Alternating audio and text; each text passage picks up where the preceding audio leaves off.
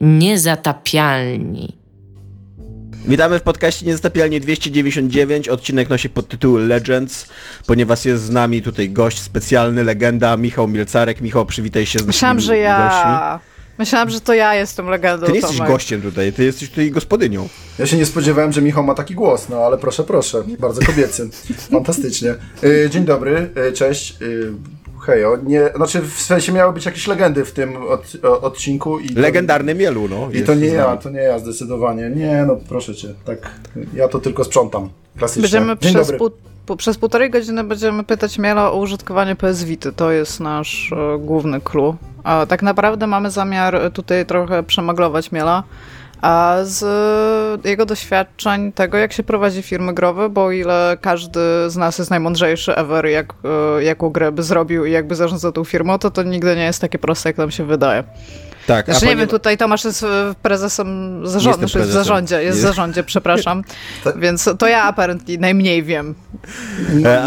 Ja tylko chciałem powiedzieć, że bardzo mi się podoba ta formuła, kiedy wy zadajecie, przeczytałem sobie te pytania, spoiler, dostałem trochę jakby wcześniej je i co się okazuje, że to są pytania, na które spokojnie wy moglibyście odpowiadać, moim zdaniem, gdyż też jesteście przecież w tej branży. Znaczy wiecie, też, mam nadzieję, ale, że to, ale dobrze, że, mam nadzieję, formułę, że to będzie też trochę rozmowa, że też będziemy mogli coś powiedzieć. Więc być może trochę wiemy. Nie, to jest wywiad, pytanie, odpowiedź, natomiast tak, zero odniesienia się, kolejne pytanie. W tym podcaście nie jesteśmy członkami zarządów i innych takich, tylko jesteśmy cudzysłów dziennikarzami. No właśnie czekałam, kim jesteśmy. Tak, w połowie tego zdania zorientowałem się, dokąd zmierzam. A jeszcze mam taki disclaimer, że ponieważ liczba legend w podcaście musi się zgadzać, there can be only one, to niestety nie ma z nami legendarnego Dominika, ponieważ legendarny Dominik się rozchorował. Życzcie mu zdrowia, tak. Najprawdopodobniej jak ten odcinek będzie leciał w poniedziałek, to już będzie wszystko dobrze z Dominikiem. To już będzie zdrowy. Dobrze. Tak, to już będzie zdrowy. No to dobra. Zdrówka, dużo. Zacznijmy od tego, że powiedz nam, Mielu, po prostu... Kim jesteś i jakby skąd, jak to się stało, że legendarny dziennikarz stał się legendarnym prezesem w spółce giereczkowej? Jaka była twoja droga, co nie, do miejsca, w którym się znajdujesz, żeby ludzie, którzy nie znają cię, nie słyszeli o tobie, wiedzieli, z kim mają do czynienia? Okej, dobra, to jest tak, że ja prowadzę studio, które nazywa się Draw Distance. Wcześniej nazywało się iPhone for All, ale to nie moja wina, ani zasługa. Ono było częścią, spółką zależną, tak jak to się ładnie mówi, Bloobera. Bloober to założył w 2009 roku, więc to jest, wiecie, to jest bardzo taka już leciwa firma, tak. Wiem, że dużo osób o niej nie słyszało. Spokojnie, ja przed przyjściem do Bloobera też o niej nie słyszałem na przykład, więc tak. Zajmowała się jakimiś takimi, wiecie, pobocznymi tematami, którymi Bloober nie chciał się zajmować, albo może nie mógł. Więc jakieś bardziej tematy mobilne, bardziej jakieś tematy socialowe, casualowe i tak dalej. Jakieś próby work for hire i tak dalej, i tak dalej. Ja przyszedłem do Bloobera pracować w 2015 roku i w tamtym czasie właśnie nastąpiła jakaś taka zmiana chyba myślenia o tym. Ja tu mówię cały czas spółka i to przepraszam bardzo, ta giełda trochę za bardzo mnie męczy, ale zawsze mówię myślenia o spółce, czyli myślenia o tej firmie.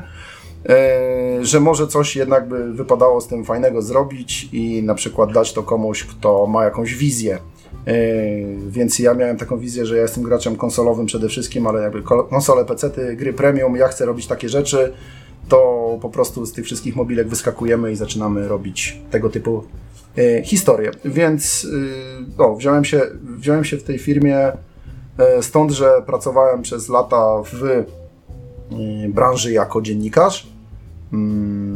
Zaczynałem w czasopiśmie, no właściwie nie czasopiśmie, najpierw zaczynałem na stronie GameOnly, hobbystycznie. Szybko przeskoczyłem do Neoplusa. Tam przesiedziałem 9 lat, po drodze zaliczając masę różnych redakcji, tak wiecie, po prostu jakieś dosyłając teksty, nawet Poligamia, Gamezilla, nie wiem, no tylko w CD Action nie pracowałem, ale byłem tam, na studiach miałem tam praktyki. Był taki krótki moment w naszej znajomości, że Mielo był moim redaktorem naczelnym. Tak. Był też taki krótki moment w naszej znajomości, tak, gdzie mnie nie zatrudnił. Tak, to prawda, to były czasy Gram.pl Ja to cynicznie zrobiłem, muszę przyznać. Nie wiem, czy opowiadałem tę historię. Cynicznie nie zatrudniłeś Igi, czy cynicznie zatrudniłeś mnie? Tak. Nie, że, tak. Że odezwałem się do Michała Piwowarczyka, jako że wiedziałem, że... Który też mnie notabene nie chciał zatrudnić. Że... No cóż, pomidor. Odezwałem się dlatego, że wiedziałem, że redakcja i gry WP gdzieś tam się rozchodzi, rozpada, a zdawałem sobie sprawę, że jesteście całkiem popularni, macie swoich fanów i może oni pójdą za wami, więc odezwałem się do Michała, żeby mi polecił, kogo sprowadzić do Grama. No i pracowaliście, oprócz Igi. Więc Michał najpierw się nie zatrudnił, a później jeszcze nie polecił. Tak, więc Michał tak to, nigdy we mnie nie wierzył. Więc tak to wyszło. Ale no cóż, to nie moja wina. No dobra, jak Iga się odzywała, to ja już byłem na wylocie z Grama, bo po tych paru ładnych latach pracy po Neoplusie była Gamezilla, potem był Gram.pl, ale ja byłem bardzo zmęczony i tym dziennikarzeniem też nie widziałem, w którą stronę to idzie. Ja przespałem ten moment, podobnie jak większość dziennikarzy, w którym trzeba było porządnie wejść w internet, wykorzystać Twitcha do życia redakcji, tak jak sobie, ja sobie wyobrażam tak redakcję, że się przychodzi, odpala się Twitcha, dzień dobry, siema, dzisiaj będziemy mieli taką recenzję, będziemy pisać o tym, widzimy się za 2 godziny, potem streamujemy coś, gramy i tak dalej, jakby połączenie tego, tych treści czytanych, pisanych ze streamingiem, z Twitchem, to tak sobie wyobrażam, że to mogłoby być całkiem fajne. Albo może nie, ale nie wiem, nigdy już tego nie sprawdzę i okej. No i ja zawsze, całe życie, od podstawówki, kiedy dowiedziałem się z reklamy Larry's Longsoft, że można za pomysły na gry można dostać kasę, wyobraziłem sobie, że mógłbym pracować przy tworzeniu gier i dostałem z tego kasę. Więc ja od czasów podstawówki robiłem wszystko, żeby dostać się do game devu, czyli poszedłem na, nie wiem, tam byłem w szkole, w klasie informatycznej, poszedłem na studia, też chciałem zostać programistą, ale to mi nie wyszło, więc zacząłem pracować na Neoplusie. W skrócie. To nie jest najprostsza droga, żeby przejść do game devu, jeżeli ktoś ze słuchaczy by się zastanawiał. Tak, jak mnie ludzie pytają, czy jest jakaś opcja jakby powtórzenia tej drogi, jakby co zrobiłeś, żeby się dostać, tak? To mam takie przemyślenie, że jestem najgorszą osobą do tego, żeby radzić, jak się dostać. Znaczy, najprościej, nie wiem, zacznij robić jakieś rzeczy samemu, albo zacznij testować gry, może. No teraz jest tyle możliwości, za moich czasów nie było tego, więc ja po prostu nie miałem żadnego pojęcia, jak się dostać do branży i wydawało mi się, że wystarczy programować. Więc chciałem się tego nauczyć i się nie nauczyłem. I jakoś tutaj trafiłem. Szkoda, mogłem być programistą i nie miałbym tych wszystkich stresów związanych z prowadzeniem firmy, tylko bym po prostu te gry robił. A teraz prawie je robię i prowadzę firmę. I co więcej, byłbyś osobą, która najbardziej robi te gry, której robotę najmniej widać i jakby ty byś robił swoje i wszyscy w studiu by czekali na to, aż skończysz coś robić, aczkolwiek nikt by nie sądził, że ty realnie coś robisz. No dobra, ale tak, dostaję często pytanie, to co ty tam robisz w tej firmie? Robisz te gry i co przy nich robisz? Nie? No tak, wydaję na nie pieniądze. Bo powiedziałeś tak w połowie tą swoją historię, jak już byłeś w tej w Blooberze, w tej dziwnej firmie o nazwie iPlay for All, tak? Dobrze mówię? iFun for All. iPhone for All. Przepraszam, że... Te darmowe iPhony dla wszystkich. To, co ty powiedziałeś... Ona się musiała bardzo dobrze pozycjonować w Google. W sensie, Tomek, to co ty powiedziałeś, to było zdanie po angielsku, które jeszcze miało sens, iPlay for All, ale iFun for All... Nie za bardzo jakby. I jaka była, powiedz jeszcze, twoja droga od tego iPhone for All do dzisiaj, do Draw Distance? No wiesz, to jest ta sama firma tak naprawdę i ja od razu dostałem propozycję, żeby ją prowadzić, więc tutaj droga nie była za bardzo długa. Bardzo ładnie to powiedziałem. Zbyt długa. Było tak, że ktoś mógłby powiedzieć, że się znamy z Piotrem Babienem, który prowadzi Bloobera, bo poznaliśmy się w 2004 roku, kiedy on jeszcze nie myślał o tworzeniu gier, tylko zorganizował pierwszy zlot fanów Nintendo. Ja fanem Nintendo nie jestem, ale pojechałem na zlot, bo mi bardzo zależało na poznawaniu ludzi i wiedziałem, że redakcja GameOnly ówczesnego tam będzie, więc pojechałem poznać na żywo swoich kolegów, plus graczy ogólnie różnych, bo mi zawsze tego brakowało. Nigdy nie znałem graczy poza swoim kręgiem kolegów. A kiedy mieszkałem we Wrocławiu, bo jestem z Wrocka ogólnie. Więc wtedy poznałem Piotra. Ale wyjechał, jak ja się wprowadziłam, to też jest ważne. No cóż. Tak, to było tak, że myśmy się znali, ale nie utrzymywaliśmy za bardzo kontaktu przez długi czas. I w pewnym momencie ja miałem dość, nie ukrywam, miałem dość dziennikarstwa, bo nie widziałem, gdzie to zmierza, plus ja się źle czułem w Gram.pl, ja to wielokrotnie mówiłem, że myśmy się tam wtedy nie dogadali za bardzo, ja trochę nie rozumiałem, jaki jest kierunek Grama. Tam było dziwnie, teraz jest dużo, dużo lepiej, natomiast ja po prostu pierwszy raz w życiu nie odnalazłem się w jakiejś grupie ludzi, kompletnie byłem niekompatybilny właściwie ze wszystkimi i czułem się tak źle, że miałem ochotę w ogóle wyskoczyć z tej branży, ale nadarzyła się okazja właśnie, żeby przyjechać do Krakowa, zobaczyć gry Bloobera, iFuna również, no i jak już się znaliśmy z Piotrem, to też trochę posiedzieliśmy, pogadaliśmy i ja mu powiedziałem, trochę korzystając z okazji, powiedziałem, że właściwie to ja myślę o odejściu, a on powiedział, no to chodź do nas. I ja byłem przekonany, że to jest, nie, to w ogóle nic z tego nie będzie, taka kurtuazyjna gadka, nie? A skończyło się tym, że on naprawdę napisał, nie, no chodź, przyjdź, zobaczymy, co możemy zrobić. Więc jak ja się zatrudniałem w Blooberze, to ja nie wiedziałem, na jakie stanowisko przychodzę, bo Piotrek jak mi mówił, jak ja go pytałem, co będę robił, to on mówił, fajne rzeczy. I tak było, więc się przeprowadziłem do Krakowa robić fajne rzeczy i potem się dowiedziałem, że mam pracować w PR-ze i marketingu, więc nie. No cóż, nie wiem, czy bardzo fajne rzeczy, ale po paru miesiącach takiej współpracy zobaczyliśmy, że całkiem fajnie nam się rozmawia, mamy dobre pomysły, rzeczywiście fajne rzeczy robimy i może bym chciał spróbować poprowadzić firmę, więc jakby moja droga jest kompletnie nie do powtórzenia i no cóż, no taka... Fajna anegdotka, natomiast ja tu jestem, jak zawsze uważam, z przypadku, choć na pewno pomogły mi te wszystkie lata prowadzenia czy współprowadzenia serwisów, czy tam Neoplusa, tak, bo przez parę lat byłem zastępcą naczelnego, a potem właściwie takim prowadzącym, jak Gulasz skupił się na trochę innych rzeczach. No właśnie, bo pracowałeś z Gulaszem. Pracowałem z Gulaszem, tak. Nawet dzisiaj do niego pisałem, bo znalazłem 2 książki, które zabrałem z redakcji i odpisał, dobra, lepiej powiedz, gdzie jest Game Boy Color? Nie, Micro? Chyba. Tak, chyba Micro. Ta? Ja mam tak, to nie ja. Także okazuje się, że nawet w małej firmie wychodzą rzeczy z firmy. O, to no ja, to tak. Czy ja mogę zadać w takim razie, czy jesteśmy usatysfakcjonowaniem... Nie wiem, to dopiero pierwsze pytanie, a ja już powiedziałem 3 godziny. Tak. Bo ja mam w takim razie takie pytanie, które... jakby przedstawił tutaj nieobecny Dominik, więc będziemy też trochę przejmować rzeczy, które on również chciał ci zadać, takie pytanie. I to się trochę łączy z tym, co mówiłeś wcześniej, bo mówiłeś o tym, że dostałeś jakby istniejące studia, dlatego że miałeś jakąś wizję tego, co ona mogłoby robić. I czy miałeś dokładnie wizję, jakie gry chciałbyś robić i czym się inspirowałeś w ogóle w czymś takim? W takim przedsięwzięciu? Jasne. Mam dobrą odpowiedź na to, bo przez lata bardzo dużo osób pytało mnie, dlaczego nie robimy Soulsów, bo jako, że jestem psychowanem gier From Software od Miyazakiego, no to oczywiste było dla wszystkich, że jak przyjdę prowadzić studio, to będę dążył w tym kierunku właśnie, tak, żeby w końcu zrobić swoje Soulsy. I ja nigdy nie uważałem, że jakby to jest dobry kierunek dla nas, nie dlatego, że nie chcę takich gier robić, bo fajnie by było oczywiście jak najbardziej je robić. Jest chyba trudno ale robić gry. Po pierwsze jest to dość trudne, tak. Jakby... Gry From Software nie będą we From Software. Jakby no, to... Tak, to ja od początku miałem takie założenie, słuchajcie, może powiem tak, we wczesnym iFunie, dzisiaj Draw Distance, nie pracowały osoby, które mogłyby o sobie powiedzieć, że są byłymi twórcami Wiedźmina, cokolwiek znaczy były twórca, bo twórca to twórca, więc nie było doświadczonych osób, to byli ludzie, którzy mieli, nie wiem, z pół roku może doświadczenia, może ktoś tam miał więcej, może jakiś rok, ale tak naprawdę bardzo młoda ekipa, która dopiero startowała.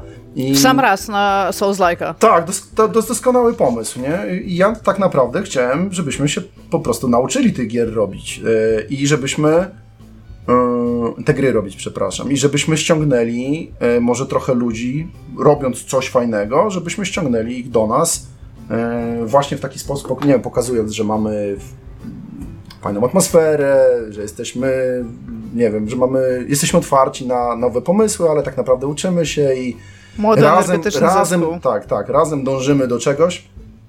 I to było trudne tak naprawdę i to do dzisiaj jest trudne, bo my Przez jakiś czas mieliśmy bardziej doświadczone osoby, ale jakby rotacje są w tej branży, to nic nowego. Plus my mieliśmy też trudny rok 2022, dość parę nieprzyjemnych sytuacji, które też sprawiły, że część ludzi po prostu stwierdziła, że nie chce pracować u nas w firmie i no i trudno, to bardziej takie kwestie finansowe powiedziałbym niż, nie że tam jakiś mobbing nie, czy cokolwiek, bo takie rzeczy się akurat nie dzieją, chociaż uważam, że nie wszystko, znaczy nie był to idealny rok i bardzo źle go też przeżyłem i wydaje mi się, że duża część pracowników również, no ale mamy to za sobą, spora ekipa została i ciśniemy dalej. Natomiast no jakby my uznaliśmy, że jednak mimo wszystko trzeba wyjść od jakiegoś pomysłu. Jak ja przychodziłem do iPhone'a, to było robiony Red Game, ta platformówka, czy jaką tam zręcznościówka, tak, o tym mechanicznym ptaku, tak. Więc troszeczkę wychodziliśmy od takich zręcznościowych gier. Serial Cleaner pierwszy, to jest tak naprawdę nasza pierwsza wspólna gra PC-towo-konsolowa, którą zrobiliśmy wspólna, w sensie jakby zespołu i mnie, jak już dołączyłem. I ona też ma taką strukturę trochę, znaczy jak wychodziło od tego, od bycia, nie wiem, Blue Game'em nazwijmy to, tak, bo myśleliśmy o tym, żeby była jakaś trzecia część, ale potem stwierdziliśmy, że dobra, nie, no spróbujmy zrobić coś większego, no bo też Bloober wysyłał nas na giełdę i musieliśmy pokazać coś, a też chcieliśmy, umówmy się, że nie chcieliśmy robić gier o mechanicznym ptaku, tylko no jednak coś większego, fajniejszego. No i powstał pierwszy Cleaner z tego. Tak? No popatrz, BioShock Infinite też miał mechanicznego ptaka na przykład. No dobra, no to zepsuliśmy. Czyli tak to naprawdę, była Blue Game. Czyli tak naprawdę...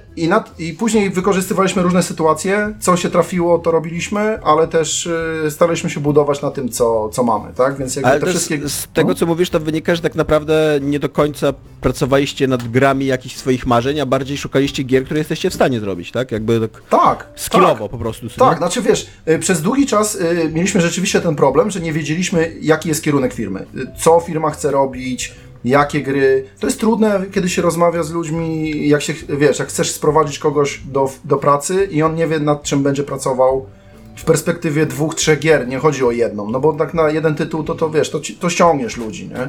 Tylko że wtedy masz inne podejście, takie bardziej projektowe, że wiesz, teraz przychodzisz do pracy nad Serial Cleaners i nara, nie? Jakby to jest wszystko, jakby nie interesuje cię, co będzie następne, po prostu pracujesz nad tym projektem i wiesz, że będziesz szedł gdzieś dalej. I to jest dla nas problematyczne, no bo oczywiście chcemy budować firmę, chcemy mieć zespół, nie za każdym razem szukać ludzi, tak, do współpracy, więc troszeczkę zmieniliśmy podejście, zaczęliśmy głośniej o tym mówić, jakie są nasze dalsze plany, wiesz, jakby to się gdzieś wszystko łączy z tym, co robiliśmy do tej pory, nadbudowujemy, idziemy dalej, więc mamy jakąś tam wizję 5-7-letnią, powiedzmy, tak? Oczywiście ona się będzie zmieniać, ale mniej więcej wiemy, jaki to jest kierunek, tak? I no ja tak, zawsze... gdybyś mógł dzisiaj tak, wiesz, streścić w 2-3 zdaniach, jaką firmą jest Draw Distance, jakby jakie gry robicie?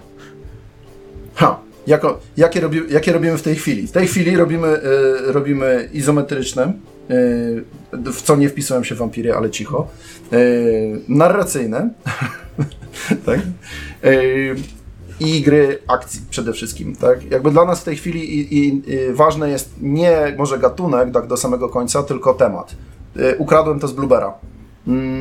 Bloober moim zdaniem bardzo sprytnie funkcjonuje i bardzo sprytnie się określił, powiedział, że robi horrory, no tam wcześniej psychologiczne, tak? Ale co to znaczy?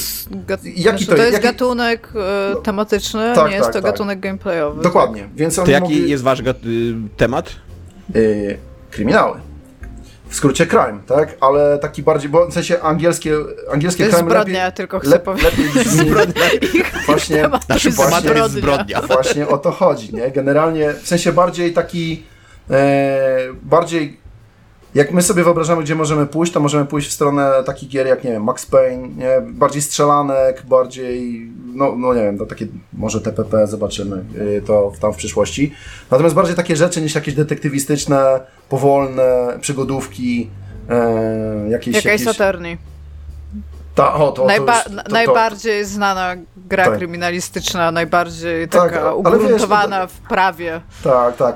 Znaczy wiesz, ten gatunek jest bardzo pojemny, bo możesz mieć kooperacyjne strzelanki typu Payday i też użyjesz taga crime i już. Jest to crime, jak najbardziej. Jest to gra o kradaniu banków. Proszę bardzo, nie? Stąd jest to zbrodnia. Tak, więc to jest taki trochę wytrych, natomiast to jest coś takiego, czego chcemy się trzymać.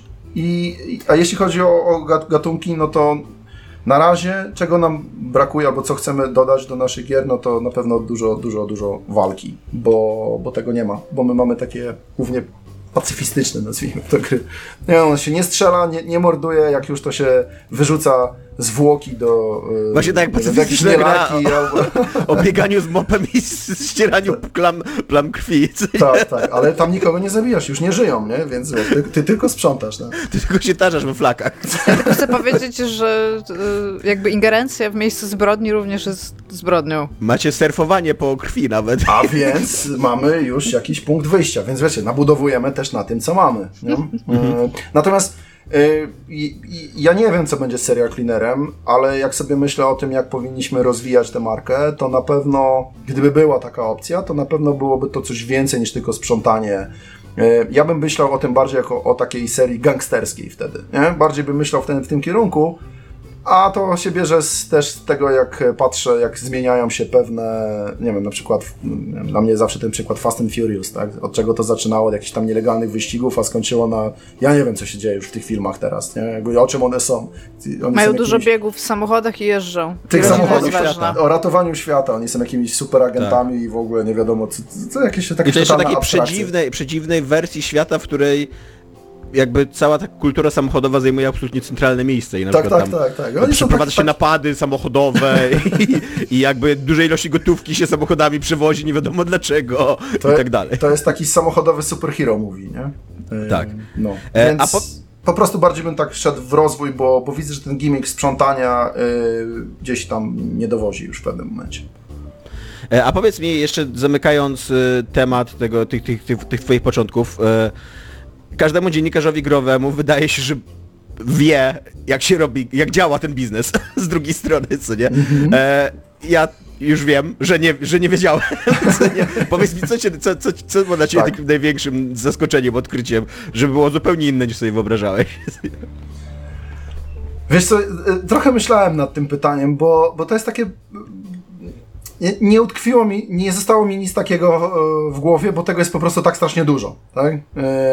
I ja uwielbiam te stwierdzenie, bardzo, bardzo często w zapowiedziach pisaliśmy, no tam gra ma jeszcze tam 2 miesiące do premiery, dużo jest błędów, ale jeszcze spokojnie mają mnóstwo czasu, oni to poprawią, nie?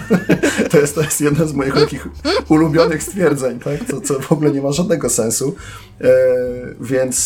więc taka rzecz mi utkwiła w pamięci. Natomiast wiesz co, ja przede wszystkim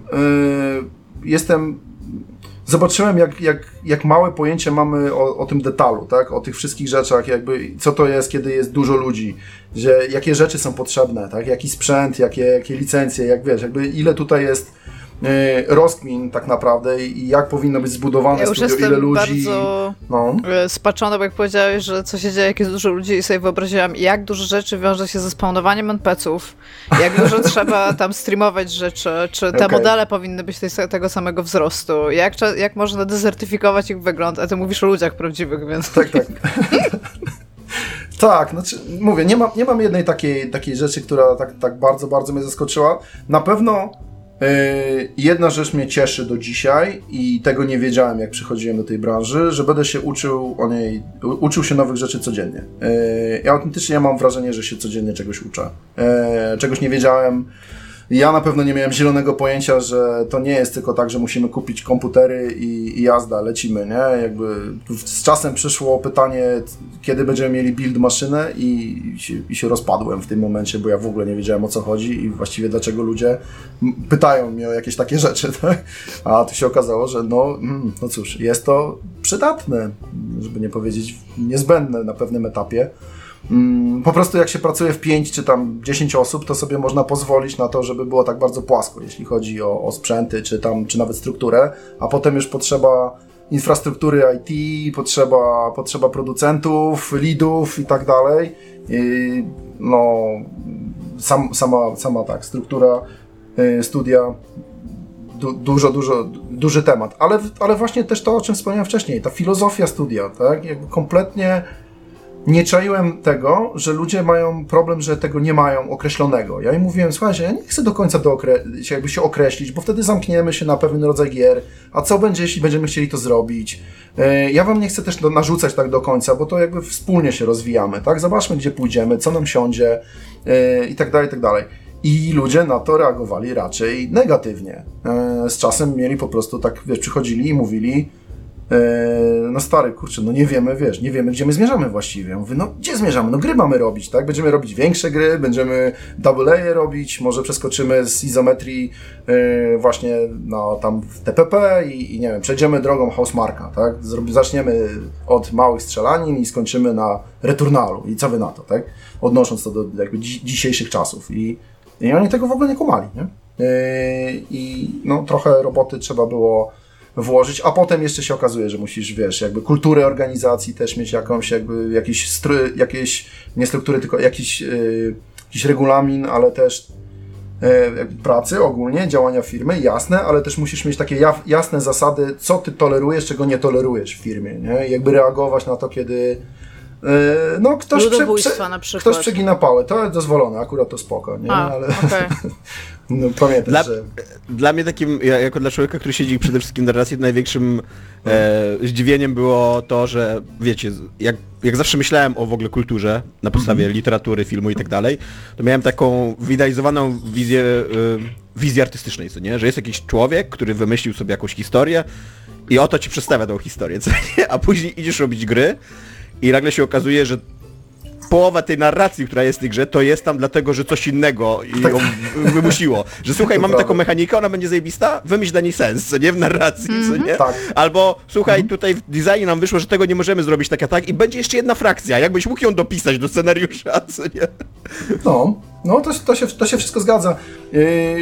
Ja też zauważyłem, że ludzie też nie potrafią do końca, muszą się nauczyć, to jest ten proces, wiesz, to muszą w to wejść, żeby się nauczyć, że to nie jest tak, że wszyscy wszystko są na tym samym poziomie informacji, tak? Że, czy wyobrażenia sobie, jak ten świat danej gry wygląda, czy jakie są relacje między bohaterami. Niektórzy ludzie po prostu przychodzą i sobie tam piszą kod, nie? I nie zwracają uwagi na te rzeczy, i więc ta komunikacja wewnętrzna też jest mega istotna, żeby ludzie rozumieli. To jest chyba najistotniejsza rzecz w game devie, która jest najgorszą rzeczą w game devie. Jest najgorszą rzeczą. Nikt nie ma tego ogarniętego. Nie, my cały czas na tym się wywalamy, nie? Cały czas mamy tak, no okej, mamy problem komunikacyjny. Jak ja słyszę, mamy problem komunikacyjny, to mam ochotę sobie generalnie przywiązać betonowy jakiś tam kloc do szyi i do oczeki. Dopiero co jesteśmy po napisaniu, prezentacji o komunikacji w firmie. Więc tak. Może być do Odry, żeby było bardziej tak... No właśnie, tak patriotycznie. Tak.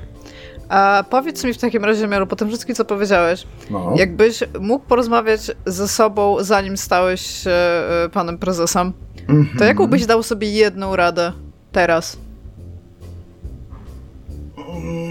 O, wow. Wiesz co, chyba... Mam takie między bądź bardziej zdecydowany, w sensie działaj szybciej, podejmuj szybciej decyzje, versus tutaj druga rzecz... Nie podejmuj decyzji. Nie, bądź też bardziej asertywny, nie? W sensie do ludzi, nie? Mniej gierek, mniej politykowania.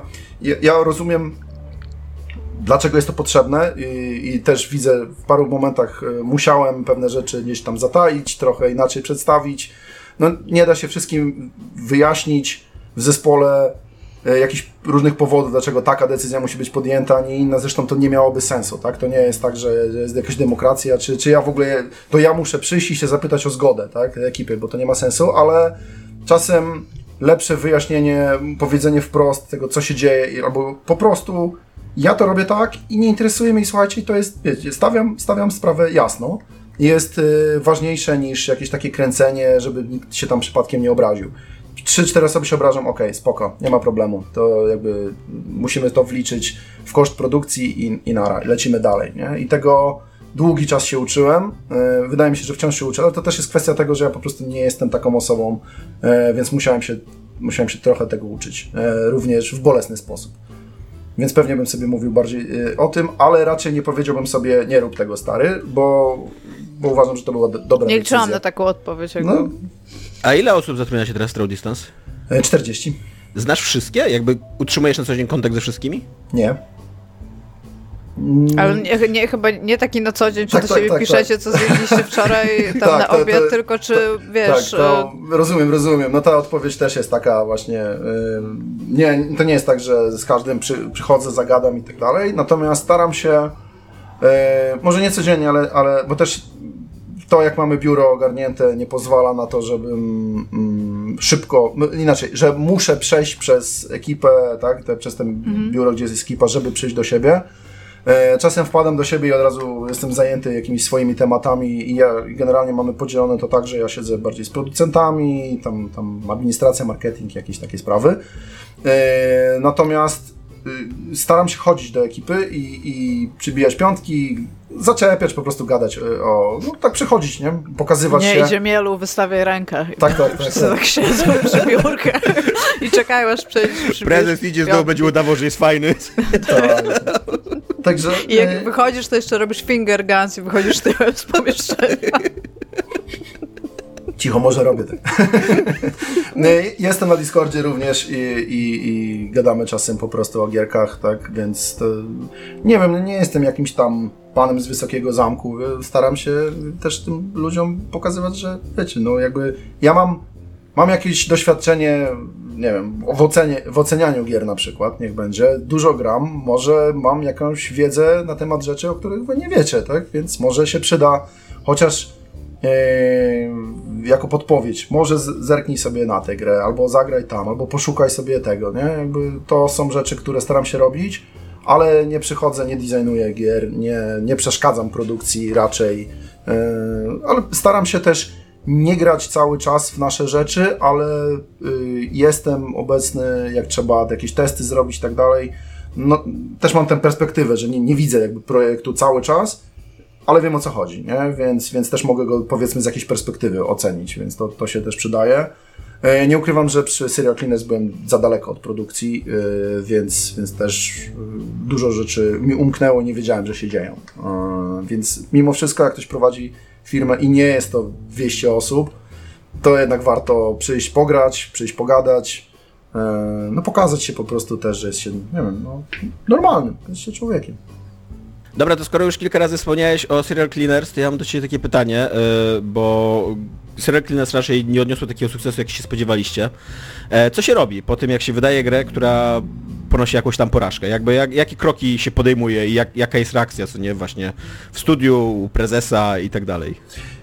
My mieliśmy akurat specyficzny tutaj, mówiąc brzydko, case taki, że od razu rzuciliśmy się do roboty i pracowaliśmy nad dodatkiem, bo podpisaliśmy sobie z wydawcą umowę na zrobienie płatnego dodatku i oni, nie wiem czemu go właściwie chcieli szybko podpisać przed premierą, ale ja się bardzo cieszę, bo dzięki temu mieliśmy kasę po prostu na funkcjonowanie, mogliśmy robić coś dalej i trochę się nie skupiać na tym, że ta premiera nie poszła tak, jakbyśmy sobie tego życzyli.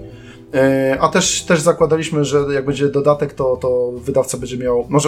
Może tak, ja mam wrażenie, że 505, bo to mówimy tutaj o nich, oni funkcjonują w taki sposób, że też swoim graczom obiecują, że zawsze będzie jakiś dodatek, że zawsze będzie jakieś wsparcie popremierowe. To jest jakiś standard pracy, tak? Więc mamy takie przemyślenie. Nie wiem, czy to jest prawda, ale trochę jak rozmawialiśmy, to tak wychodziło, że tak jest. Więc zakładaliśmy, że oni nawet jeśli na początku sobie jakoś tam nie poradzili, czy gra sobie nie poradziła, to w porządku. I jeszcze temat nie umarł, będziemy wspierać właśnie grę dodatkiem, że potem będzie, może trafi do Game Passa, może trafi do PS Plusa, jednocześnie ten dodatek będzie płatny, więc wiadomo, jakaś tam zachęta do grania, do kupowania będzie. Oczywiście promocje, oczywiście jakieś bundle, no wiecie, no standardowe rzeczy tak naprawdę. Ja nie wiem, jakie możliwości ma wydawca, bo jakby poza tym, co my robiliśmy, bo my też jesteśmy jakby wydawcą, no bo my wydawaliśmy swoje dwie gry, dwie visual novele, tak, Coteries i Shadows of New York. I my co, od razu uderzyliśmy do Humble'a, żeby do Humble Choice'a obie gry wcisnąć. Rozmawialiśmy też od razu o tym, o jakimś tam możliwym bundlu w przyszłości. Też zrobiliśmy właśnie bundla takiego World of Darkness, tak? No bo tam był też Wilkołak od chłopaków z Different Tales z Warszawy, jakieś tam mniejsze giereczki również. No i to takie rzeczy można robić gdzieś tam do jakichś abonamentów. No, do PS Plusa niedawno wcisnęliśmy grę, ale tak brzydko mówię, wcisnęliśmy. No po prostu jest w PS Plusie, ale nie w tej takiej grupie tych trzech głównych tytułów, tylko ogólnie po prostu tam dla użytkowników, tam zdaje się premium, są dostępne te gry. Nie? Jak ktoś chce, to może sobie zagrać. No całkiem fajne liczby one wykręcają. Zobaczymy, jakie tam będą efekty tego. Czy ludzie faktycznie w to grają, czy tylko ściągają. Natomiast no jakby nie wiem, co jeszcze wydawca może, na pewno może próbować wersji jakichś pudełkowych, jakichś lokalnych działań. I wiem, że te rzeczy się dzieją, tak? Natomiast no też widać po nich, że chyba się nie spodziewali, że to nie pójdzie aż tak bardzo. Myśmy dostawali bardzo, bardzo, bardzo pozytywne informacje od nich na temat gry. Również oceny takie po jakichś tam focus testach, czy tam tych mock reviews, tak? Czy jakieś tam one się nazywają, silent reviews, to były lepsze niż to, co dostaliśmy na sam koniec. Myśmy w ogóle mieli bardzo mało recenzji. Ja mam wrażenie, że przy pierwszym Cleanerze poszło nam znacznie lepiej, a ja byłem niezadowolony z liczby recenzji wtedy, więc nie wiem, może powiem tak, jeśli miałbym wskazywać coś, jakieś działanie wydawcy, które dla mnie było słabe i niewiele nam przyniosło pozytywnych efektów, to współpraca z influencerami. I to taka współpraca na zasadzie, dobra, teraz przerywam tutaj robienie tego, co zawsze robię, dlaczego tutaj jesteście, i teraz przez pół godziny będę grał w Serial Cleaners. I ludzie w tym czasie, okej, dobra, no to może wyjdziemy, może cokolwiek. I to są takie rzeczy, które później, takie filmy, których później nie można obejrzeć, nie? To nigdzie nie wisi, to po prostu jest i znika, nie? I to nie jest eksponowane nigdzie, więc jak nie trafiłeś na takiego streama, no to przepadło, nie? I wydaje mi się, że dla może jakichś większych gier, może dla gier, które mają więcej kasy, dla wydawców, którzy więcej w to wkładają kasy, to ma sens. Natomiast moja perspektywa jest trochę taka, że na pewno wydawca nasz ma po prostu jakąś swoją stałą grupę, z którą współpracuje, influencerów, i po prostu oni są dla tych największych gier, ale trzeba ich dopieszczać również co jakiś czas, dając im mniejsze tytuły i trochę kasy za to, nie? No i to jest taka symbioza po prostu i moim zdaniem to nie poszło w dobrym kierunku. Natomiast tam są dwie rzeczy, już ci daję, przepraszam, bo tak widzę, że chcesz zapytać, a ja dużo gadam, ale dwie rzeczy. Trzeba sobie poradzić, tak, ja to brzydko mówię, depresję, to wiadomo, to nie o to chodzi. No właśnie o to chciałem spytać. Dwoma stanami to... właśnie, pierwsza rzecz to jest taka, że kończy się projekt. Kończy się robienie kilka lat robiliście, co nie? Ludzie mają tam mnóstwo nadziei związanych z tym, historię, tak. No już sentyment, do tego nie? Tak. W ogóle. Tak, nagle wypuszczają to i... Tak. Ja się zgadzam, że wiesz, jakby jest to pierwsze, tak, efekt jest niezadowalający, więc jest dół. Ale dół jest też związany z tym, że robiłeś coś przez długi czas i byłeś do tego przyzwyczajony. Przychodzisz do pracy, wiesz, czym będziesz się zajmował. Nagle przychodzisz do pracy i nie wiesz, czym będziesz się zajmował. Masz pustkę, nie? Taką, wiesz, jakby masz takie poczucie odstawienia. Wiesz, ja do końca nie robię gier, może, że Iga może powiedzieć, jak się... Ja muszę powiedzieć, że poczucie odstawienia to nie jest chyba to samo. W sensie, to nie jest heroina. Nie, to trochę chodzi. Jest czasami. Ale to jest taki, wiesz, to jest taka trochę niepewność, jakby to było wszystko poukładane, uporządkowane, a teraz już nie jest, nie? Ja jakby, co przyniesie przyszłość? Skrajnym deweloperem, bo jakby, jeżeli ja jestem zadowolona z gry, którą ja zrobię, w domniemaniu, to jakby mnie nie interesuje jakoś super bardzo, jak ona zostanie odebrana, to jest raz. A dwa, też moje doświadczenie jest zwykle takie, że jakby wiesz, robisz golda, tak? W sensie, to teraz dla słuchaczy, którzy nie wiedzą, jest takie miejsce, gdzie kończy się to, co się wytłacza na płytę, tak naprawdę. I wszystko po tym to są patche, dodatki i wszystko, co się robi jakby dookoła tej gry, ale jest ten gold. I tak naprawdę ten gold to jest taki moment, kiedy bardzo często ludzie tacy, którzy nie są potrzebni do optymalizacji czegoś albo do szybkich napraw, są puszczani gdzieś indziej. Więc to nie jest też tak, że jak studio kończy grę, najczęściej z mojego doświadczenia, to teraz mamy tydzień laby. Oczywiście tam teraz, wtedy są urlopy, wtedy są jakieś takie rzeczy, że można sobie tam z tego pokorzystać, ale jest ten taki moment jakby odcięcia od tego projektu i się robi coś innego, tak naprawdę. No ja to po prostu... On też jest zwykle jakiś celebrowany, że tam jest jakaś premiera albo coś takiego, ale ty już wtedy jesteś... Trochę tak jest, ale mimo wszystko, wiesz, znaczy nie mówię, że to jest coś poważnego, tylko dla kogoś może, no, widzę to, że ludzie czasem mają, może po sobie trochę za bardzo, bo ja też miałem jakieś, wiesz, doświadczenia takie przywiązanie właśnie do robienia czegoś, taki spokój, ułożenie, wiesz, wszystko jest tak, masz jakąś stabilizację i nagle jej nie masz. Ludzie nie lubią zmian, is the point. Tak, a to po prostu masz dużą zmianę, a jednocześnie no gra się na przykład nie sprzedaje i co wtedy, tak? I jest niezadowolenie i jest obwinianie recenzentów, obwinianie wydawców. Jak ty jako człowiek, który zarządza ludźmi, jak sobie poradziłeś, wiesz, z jakimś nastrojem w zespole, no jakby, jak to przyjęliście, co nie? To jest moje pytanie. Mam wrażenie, że powiem tak, mieliśmy tak dużo różnych złych rzeczy, które się działy w zeszłym roku, że chyba nawet ta nieudana premiera nie była aż tak bolesna dla ludzi jak parę innych rzeczy. Nie, na pewno sobie nie musieliśmy się aż tak bardzo tym przejmować, bo mieliśmy to demko, do którego trzeba było szybko wejść. Było trochę zmian personalnych, więc ludzie, wiesz, zakasali rękawy i to została ta ekipa, która naprawdę chciała robić rzeczy dalej i wierzyła, że ma to sens, a jednocześnie mieli takie poczucie, że dobra, dostaną też, może tutaj ktoś dostanie jakiś awans, ktoś z QA został, przeszedł do designu, tak, i wiesz, ktoś tam został producentem, ludzie nabrali trochę takiego, sami się nakręcili na to, że okej, dobra, tutaj nie wyszło, ale teraz mamy szansę pokazać, że zrobimy coś my po naszemu, bo też trochę się właśnie zmieniła ekipa kreatywna, zrobimy to po naszemu, dowieziemy projekt i w międzyczasie ja obiecałem, że będziemy szukać, czy zaczniemy robić nową rzecz. Też zaczęliśmy sobie pitchować wewnętrznie. Tak naprawdę dalsze pomysły to wyszły od ludzi, tak? To też nie było tak, że myśmy narzucili, że to jest projekt następny, który będziemy robić, tylko dajcie od siebie pomysły, zobaczmy gdzie jesteśmy, nie? Więc może też to zadziałało pozytywnie. No trochę problemów też udało się też tam rozwiązać, więc nabraliśmy jakiś taki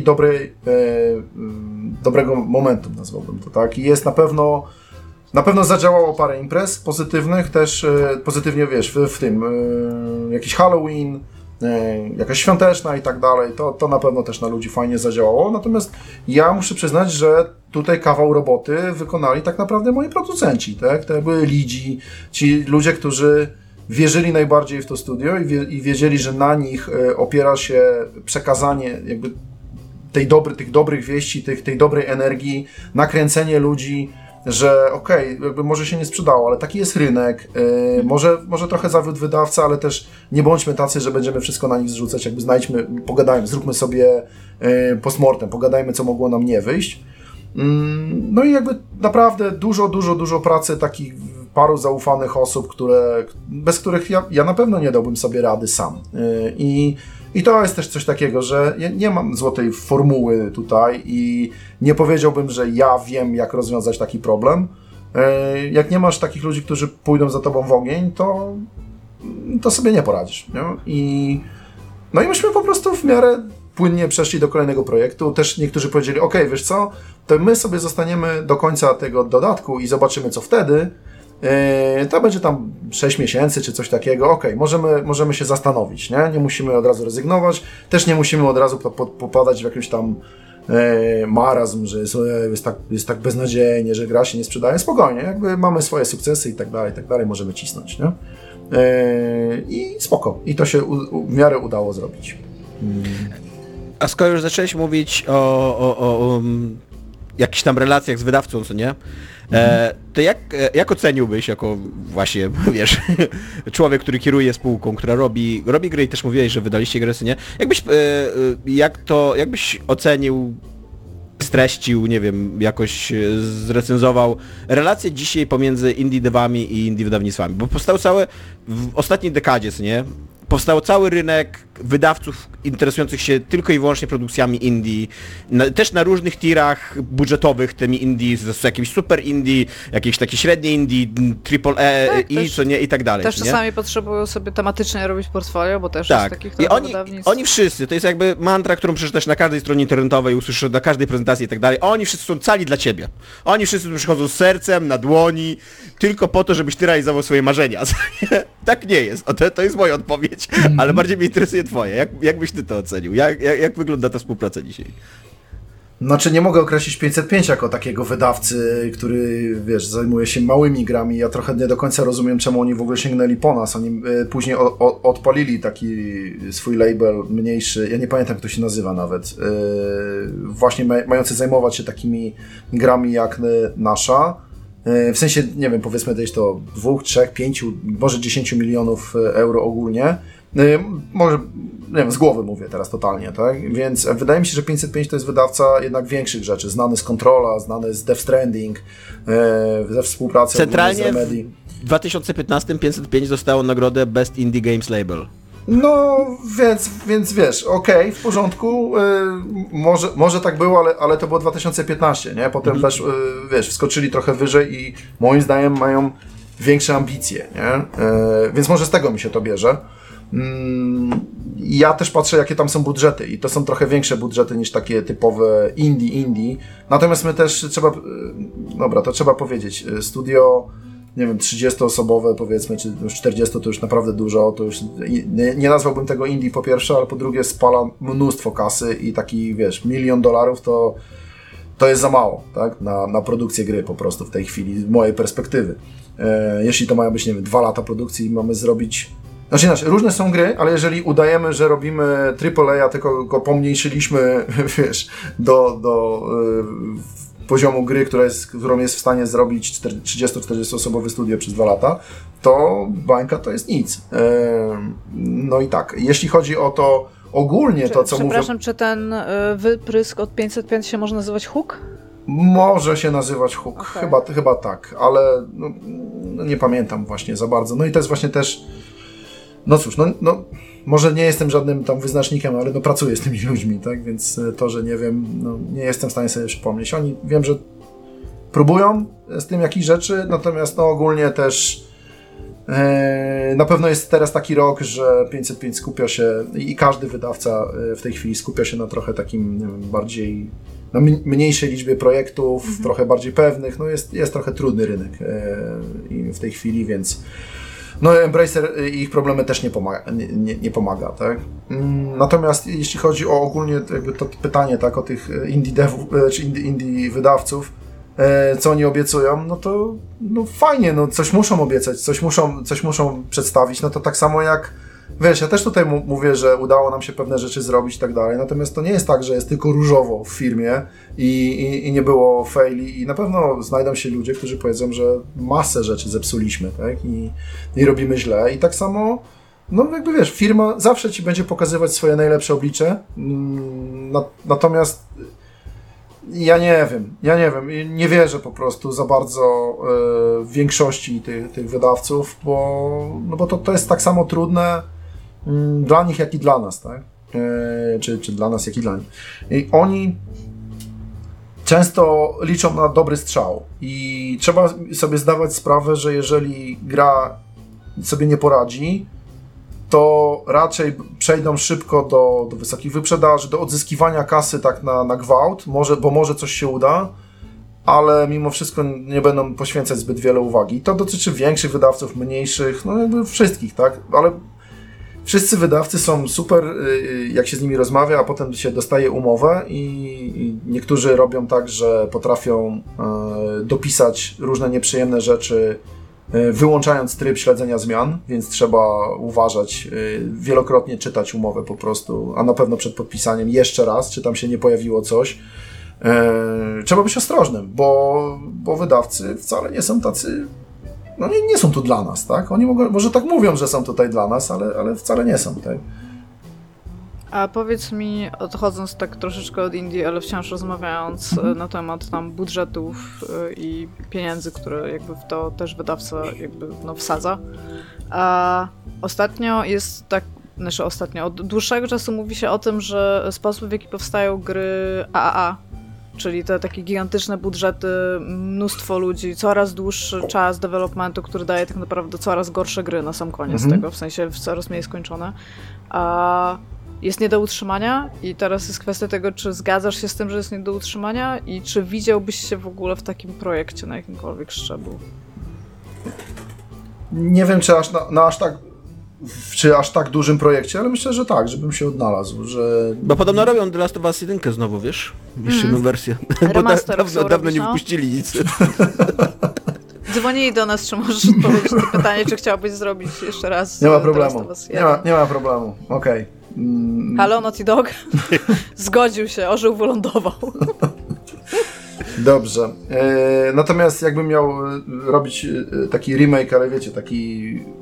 Nie, że jeszcze raz to samo, tylko tak, opowiedzieć historię po swojemu.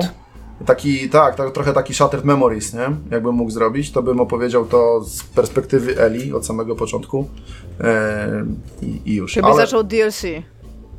No, w ogóle, wiesz, no, jako gracz... Szalone. Jako gracz wiedziałem tyle samo, co wiedziała Eli, po czym nagle mam zabijać, wiecie, tak jak Joel, który robi to od 20 lat. No, takie, okej, w porządku, nie pasuje mi to ogólnie, ale dobrze, w porządku, bardzo fajna gra, polecam. Zwłaszcza remake i kolejne 15 innych remasterów. Na pewno będzie super. Czy myślisz, że to będzie tak jak z Gwiezdnymi Wojnami, co ten ziomek powiedział, w jakiej kolejności trzeba grać, żeby oglądać, żeby tam miał ten ark Vadera, że będziesz musiał zagrać w trzeci remaster jedynki, potem dwa razy w dwójkę, potem w oryginalną jedynkę, potem odpalić multiplayer, serwery chyba jeszcze. To będzie jak Ewangelion po prostu, to będzie miało kolejne, wiesz, jakby zakończenia i tak naprawdę to będzie ta sama historia, tylko inna. Nie, dobra. Dobra, wracając. Tak, gry za 200 baniek, 200-500 baniek, czy to jest do utrzymania? Czy zmierzamy na ścianę?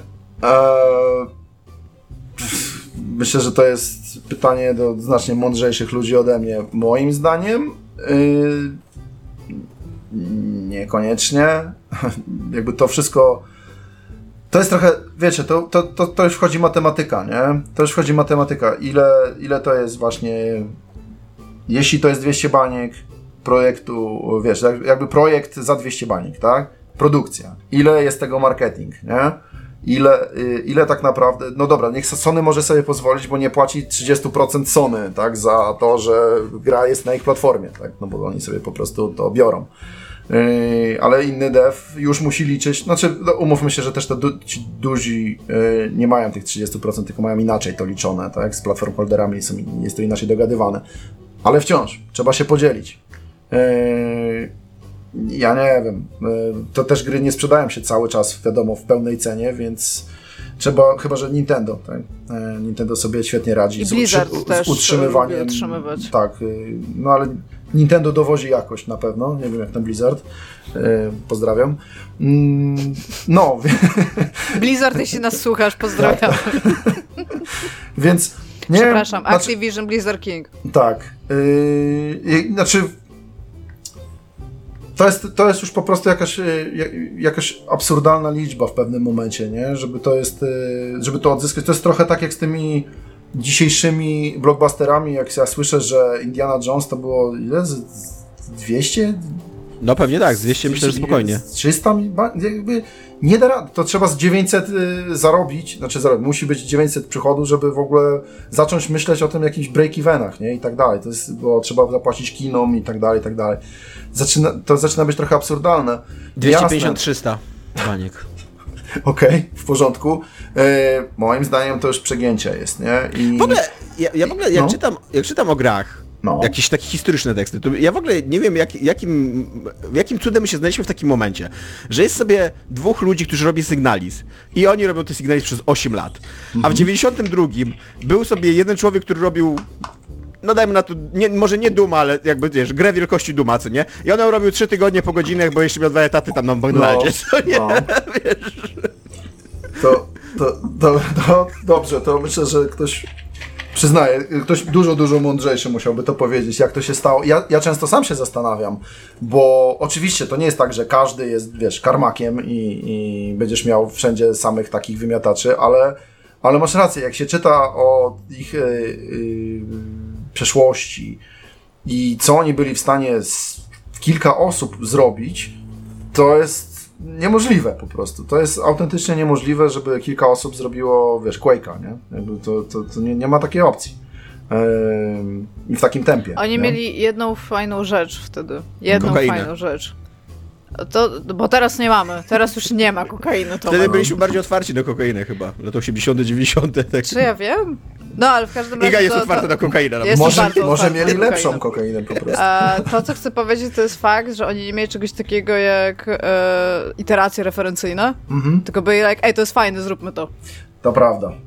I to jest fajne w procesie decyzyjnym, kiedy nie musisz oglądać każdej pieprzonej gry, która wychodzi i ma cokolwiek podobnego do twojej, żeby być może jeszcze coś uszknąć z niej po prostu. Nie wiemy, ile gier zatonęło w taki sposób.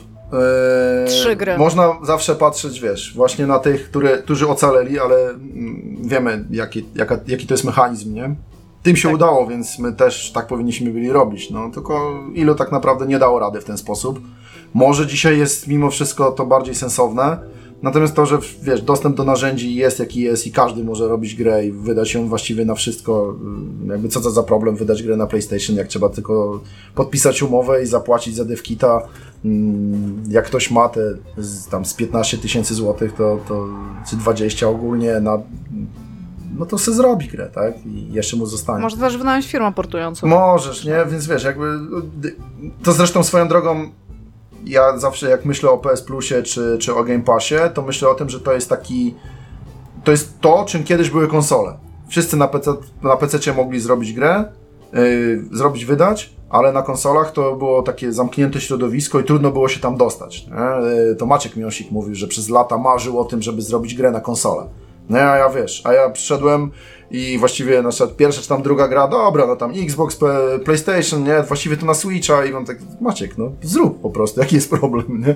No on przez lata właśnie, no ale to tak było kiedyś, nie, że nie było łatwo dostać się do środowiska właśnie konsolowego, a w tej chwili no to jakby takim kolejnym blokiem jest właśnie to, czy ty się dostaniesz do Game Passa, nie? Jakby to, po prostu jest za dużo gier i wszyscy się pchają, tak? Wszędzie, więc trudno też o jakąś widoczność, więc no jakby myślę, że po tym jak już Game Pass będzie otwarty dla wszystkich, to znowu się wymyśli coś, jakieś zamknięte środowisko, gdzie część wybranych będzie sobie funkcjonować i dostawać mnóstwo kasy. Co do projektów, co do wielkości, nam budżety też rosną, my też chcemy robić większe gry, na pewno potrzeba tuli, na pewno potrzeba sprytnych rozwiązań, które będą zmniejszać koszty produkcji, po prostu. Nie? Jesteśmy straszeni AI-ami, super, niech AI generuje te drzewa, to nikogo nie obchodzi, niech sobie będą drzewa, tak, wygenerowane. Poza ludźmi, którzy są zatrudnieni, żeby robić drzewa. Tak. No ale wiesz, no sorry, nie? Bardzo mi przykro. Tak samo jak ludziom pewnie jest bardzo przykro, że mniejsze studia padają. No, jest nas wszystkich tutaj za dużo. No i tyle, jest za dużo gier. No ale będą zawsze powstawać. Tak samo jak wciąż pisane są książki, chociaż jest ich tyle, że i tak już nikt nigdy tego nie przeczyta. 12. To prawda. No 17 chciałem powiedzieć, ale okej. Ja bardziej 12. No okej. Wspomniałeś już kilka razy o Game Passie. Jaki jest twój take na Game Passa, co nie? Super hot, czy pasożyt nowy, czy jakiś nowy monopol i tak dalej? Wiesz co, ja myślę, że przede wszystkim nie jest ważne, co my myślimy o Game Passie, jaki jest nasz take. Co Game Pass myśli o nas. Dokładnie o tobie, Iga. Co tak naprawdę Game Pass... Nie pytaj się, co Game Pass może zrobić dla ciebie, ale co ty możesz zrobić dla Game Passa. Tak, co Game Pass myśli tak naprawdę o Game Passie. Czyli co tak naprawdę Micro myśli o tym, nie? na ile ten model jest dla nich sensowny, a na ile przeskoczy w model taki, że już nie będzie rozdawana kasa, tylko będzie oferowana kasa za granie, nie? Że no wiecie, my wam damy widoczność, ale decyd, koniec, nie? Nie myślcie sobie, że możecie, wiecie, bo to jest model biznesowy pewnych firm, że oni robią grę po to, żeby wcisnąć ją do Game Passa, że liczą na to, że Micro po prostu za to zapłaci, nie? I to jest model biznesowy i taka gra najczęściej, ładnie wygląda, no bo to przyciąga uwagę. Jezu, jeszcze pewnie fajnie się w nią gra, no nie, jeszcze ma jakąś fajną fabułę. Nie sądzę. No właśnie. I ktoś jakąś dobrą muzykę tam zrobił. Nope, nie sądzę. Nie, właśnie nie. Takie gry to byłyby bardzo fajne tam, ale wydaje mi się, że nie takie powstają z myślą o Game Passie. Więc nie, mam mieszane uczucia co do Game Passa. Ja jestem użytkownikiem oczywiście, bardzo lubię, choć ostatnio więcej gram na PlayStation. Pozdro Iga, pozdro. Słyszałem, że bardzo lubisz. Spoko, tak. I... no ale tak, korzystam.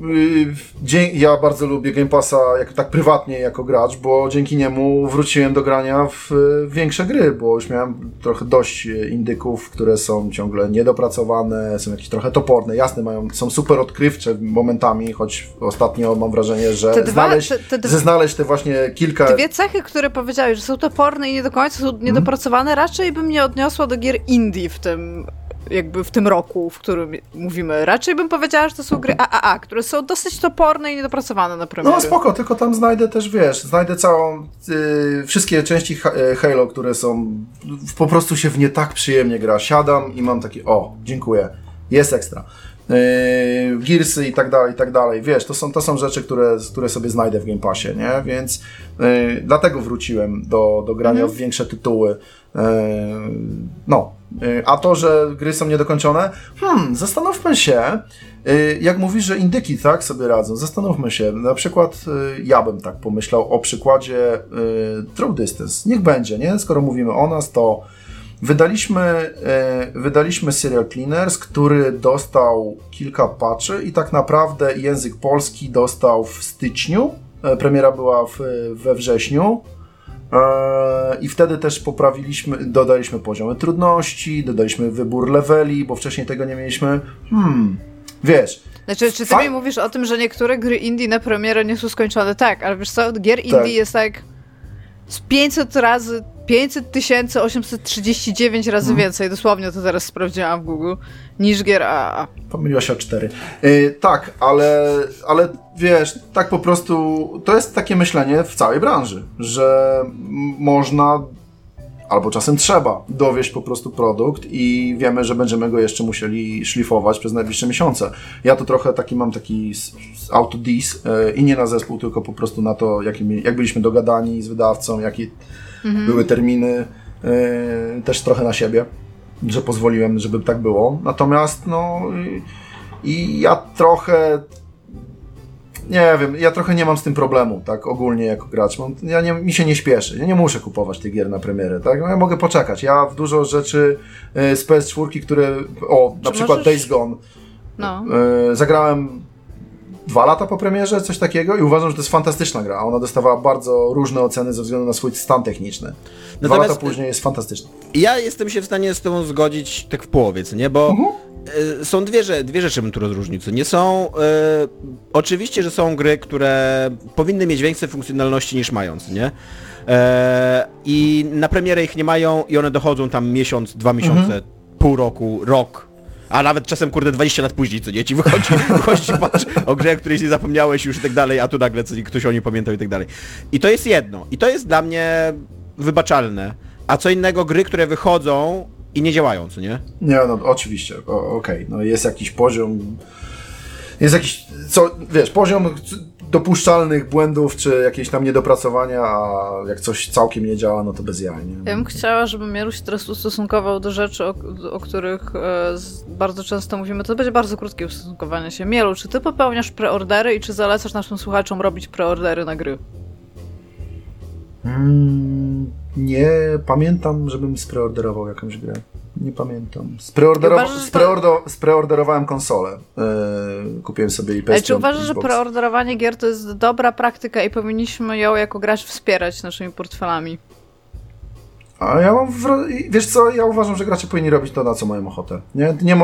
Nie moja decyzja... Gwałcić, nie moja... być niegrzecznym. Nie, tak, ludobójstwo, zdecydowanie. No ale co robił... Tomek, czytasz ze mną te same komentarze toksycznych graczy. Ja się zgadzam z tobą, że preordery są złe, ale nie wiem, czy porównywanie preorderów do gwałtu to jest najlepsza droga. Nie, chodzi mi o to, że ja bym nie dała robić graczom... Ja bym nie dała robić graczom wszystkiego, co chcą robić. To jest bardzo toksyczny twór, gracze. Taki jakby ten no taki spoko. Ciało zbiorcze. Rozumiem. No wiesz, ale tak jednocześnie pytamy, czy te gry za 200 baniek mają sens. No jakby musisz korzystać... Jesteś dużą firmą, która chce na tym mimo wszystko zarobić, no to wykorzystujesz to, jaka jest ludzka natura, nie? I po prostu cynicznie trochę i po prostu robisz co musisz, żeby tę kasę odzyskać. Nie wiem, czy trochę. Tak. Czy ja to... Ja nie preorderuję, po prostu. Nie uważam, że... Znaczy, widzisz, ja nie powinienem ogólnie też mówić takich rzeczy, bo ja żyję z tego, że ludzie kupują nasze gry, tak? Więc dla mnie im więcej osób...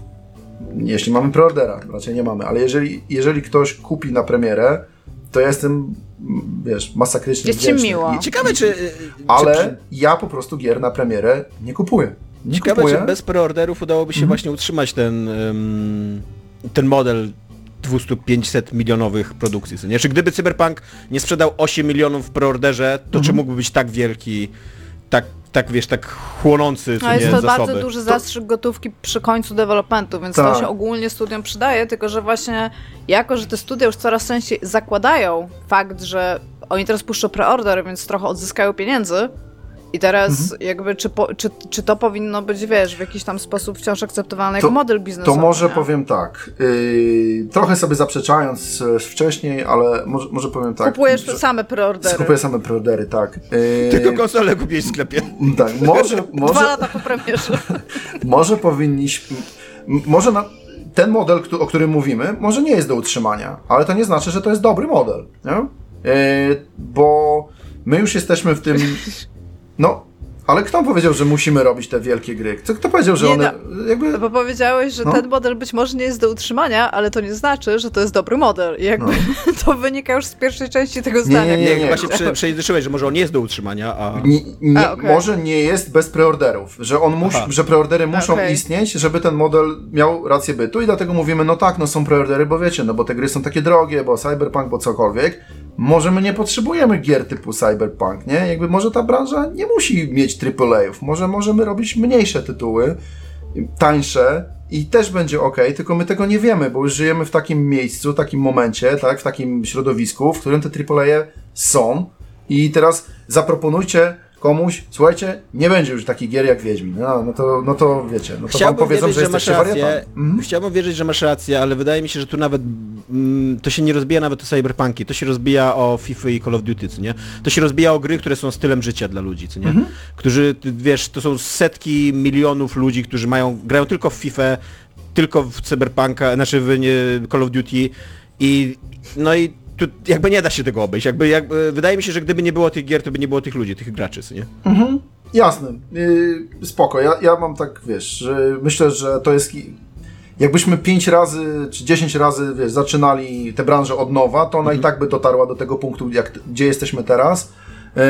To trochę jak z tymi, jak z cywilizacjami, nie? Wiesz, różne cywilizacje i tak dalej, i tak się skończyło betonozą u wszystkich, nie?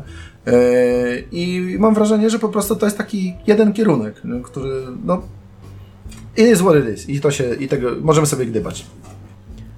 Jakiego aktualnego, to pytanie też od Dominika, jakiego aktualnego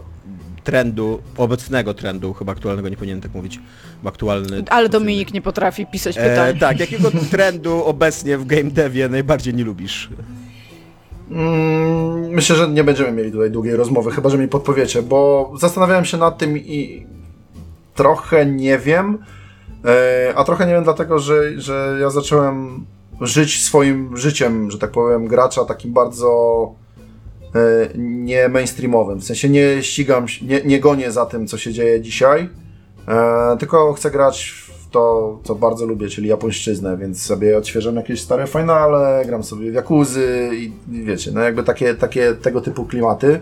I ja właściwie trochę nie wiem, co się dzieje, tak wiem, że to tak dziwnie brzmi, bo powinienem być dość mocno w tym siedzieć, ale ja na przykład przestałem czytać, nie czytam zapowiedzi, nie czytam newsów, nie śledzę Games Industry Biz, nie chcę mi się już tego robić. Ja to robiłem naprawdę nałogowo, codziennie przez lata i przestałem to robić i nie widzę, żeby mi to cokolwiek zmieniło. Natomiast jeśli chodzi o to, że wiesz, ktoś powie, no to teraz nie wiesz, jakie gry są popularne i jakby co wy macie robić, no jakby spokojnie, no, mam dość dużo ludzi wokół siebie, którzy są dość inteligentni, jakby kumają te rzeczy, nie? I nie wszystko musi wychodzić ode mnie.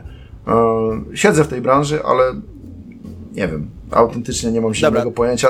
To ja ci mogę na przykład zadać trochę pytań, albo Tomek, na przykład, czy lubisz crafting w grach? No spoko. Lubisz? Okej, czy lubisz otwarte światy, takie coraz większe otwarte światy, niekoniecznie zapełnione otwarte światy? Niekoniecznie. Czy lubisz Games as a Service? Games as a Service. Nie. Not interested. Wow, spodziewałam się naprawdę dłuższej odpowiedzi. Nie wiem, myślałem, że to jest seria szybkich pytań. Lubisz to? Z biznesowego punktu widzenia, jako CEO, czy chciałbyś mieć swoje Games as a Service, które by ci stale dawało, wiesz, dopływ gotówki. Czy nie myśleliście o tym, żeby coś takiego spróbować zrobić? Wiesz co, oczywiście myślimy, w skali, co nie? Oczywiście. Myślimy oczywiście bardzo dużo na temat, nie Game as a Service, taki typowy, tylko myślimy o tym, jak zwiększyć replayability, tak, naszych gier, jak sprawić, żeby one też dłużej żyły. Wiadomo, że my jakby musimy myśleć o tym, w jaki sposób dodawać, robić DLC-ki. Zresztą to fajnie nam zadziałało też i dla zespołu, i dla gry też to robi, że zrobiliśmy sobie, że zrobiliśmy ten Dino Park do Serial Cleaners i jak najbardziej w przyszłości też chciałbym robić. Zresztą do Coterii zrobiliśmy Shadowsy, które na początku miały być po prostu takim dodatkiem. W sumie to był błąd, że zaczęliśmy mówić o tym, że to jest standalone, trzeba było mówić, że to jest sequel, ale to już inna sprawa, bo ludzie trochę się pogubili, tak? Anyway, chcemy jak najbardziej myśleć o tym, żeby te gry były rozwijane, żeby one miały długi ogon. Nie widzę problemu wielkiego w tym, żeby sprzedawać grę jako premium, ale żeby ona oferowała coś więcej, tak? Można było sobie coś kupić, tylko wiesz, to jest wszystko kwestia tego, czy my jakby jesteśmy w stanie jako zespół, czy mamy taką wielkość, czy mamy taką masę, czy umiejętności, żeby te rzeczy zrobić, tak? Na pewno myślę o wsparciu popremierowym, po prostu. Od razu, tak? Od samego początku. Nie tak, że planuję DLC-ki, tylko też myśląc o tym, w jaki sposób tworzymy świat gry.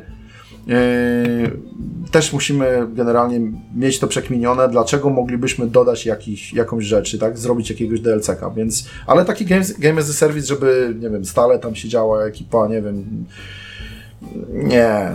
nie, to nie jest to. Nie chciałbym mieć zespołu, który przez 5 lat utrzymuje jedną grę, no? To jakby move on, nie? Zajmijmy się czymś innym. A jeszcze jedno mam pytanie do ciebie, być może z gatunku podchwytliwych. Jak wchodzicie na giełdę, co się zmienia w zarządzaniu firmą, co nie? Jakby...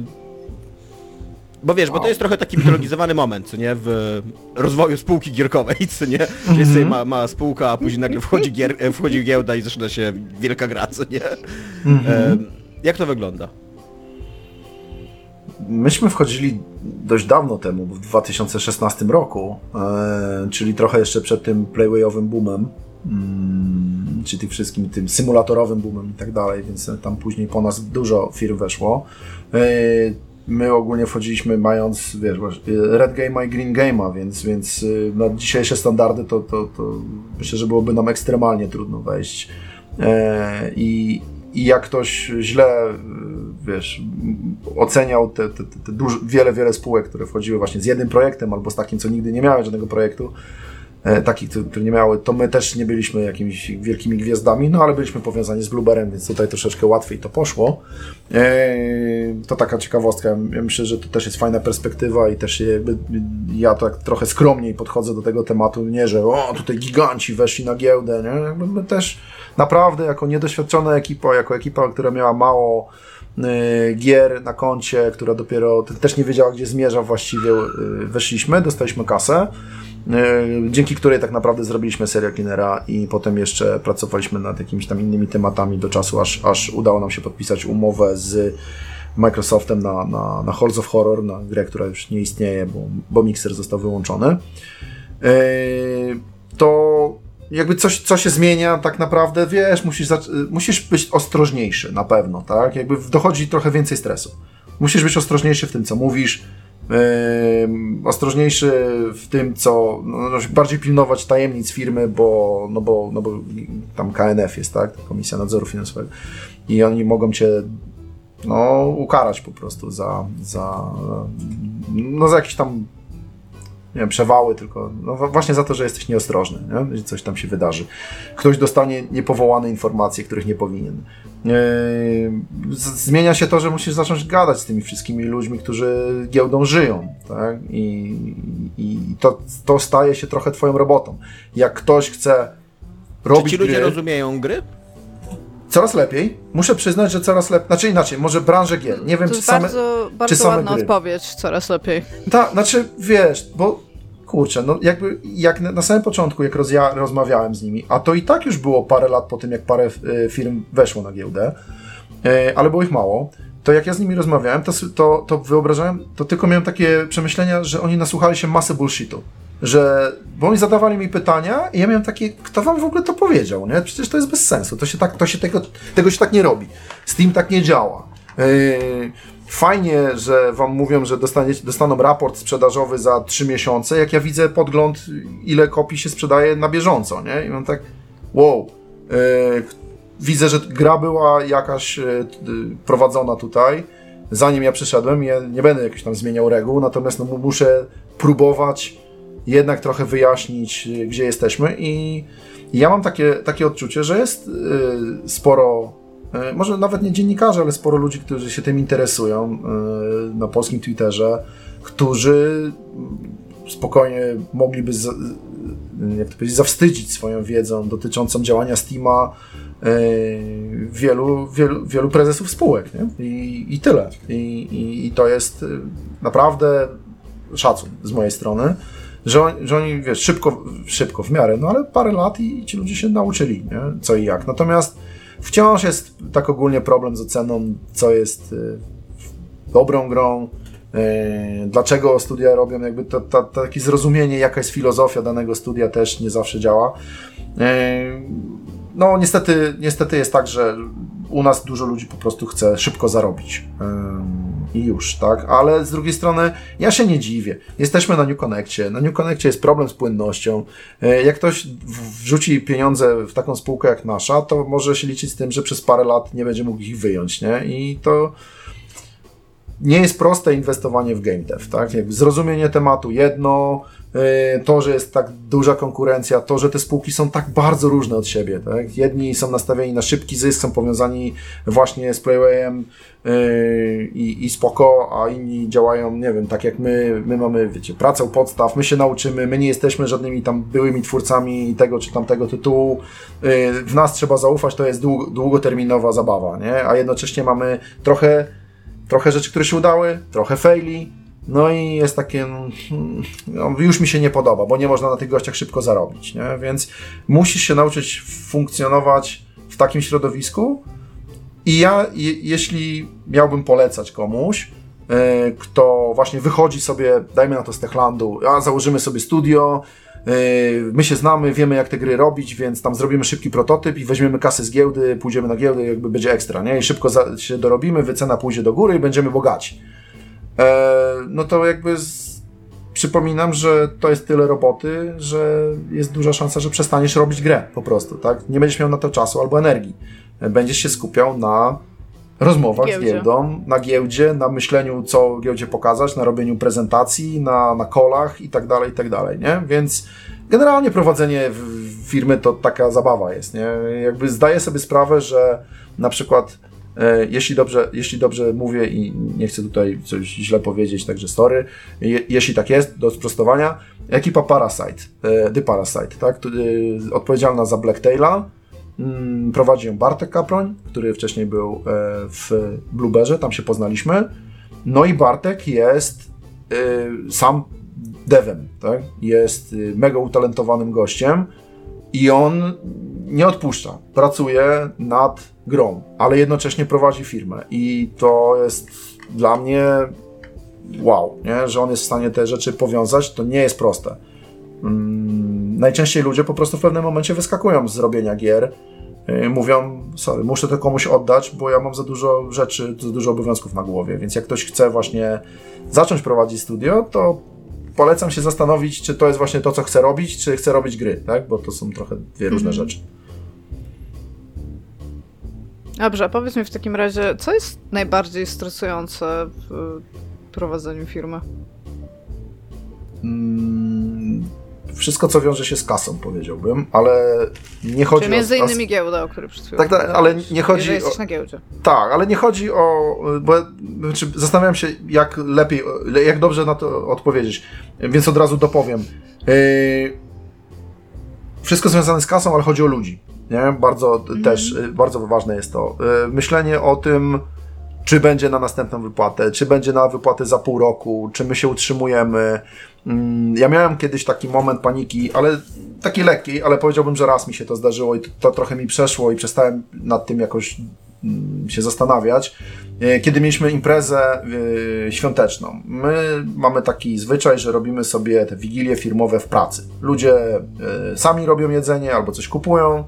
Nie wychodzimy na miasto, firma nie stawia, tylko po prostu każdy z nas coś przynosi, czy to są jakieś uszka, czy krokiety, cokolwiek, każdy po prostu robi. Taka rodzinna atmosfera, nazwijmy to, nie? Mhm. I w pewnym momencie też ludzie mogą przychodzić plus jeden oczywiście, czasem jakichś gości swoich zapraszamy i w pewnym momencie jakby zobaczyłem z 50 osób czy 60 w jednym miejscu, pomyślałem, że tam jeszcze są dodatkowe, że to jest jakieś życie setki osób, nie? Ta firma. I trochę się tym przeraziłem, nie? Że tak naprawdę w jakiś sposób jestem odpowiedzialny, moje decyzje jakby wpływają na życie konkretnie tutaj tych osób i tych ludzi, którzy z nimi żyją, tak? Czy są powiązani, ludzie mają też dzieci i tak dalej, kredyty, to jest...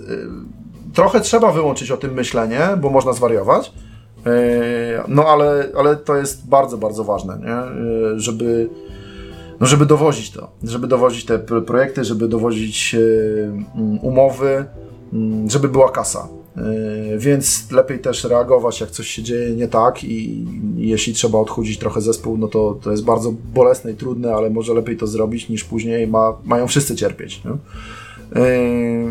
Więc jakby dla mnie to jest to. Dla mnie to przede wszystkim myślenie o tym, czy będzie na następny rok działalności. Ja wierzę, że ci ludzie sobie poradzą, żeby nie było. W zeszłym roku odeszło od nas bardzo dużo ludzi, chyba 26 osób.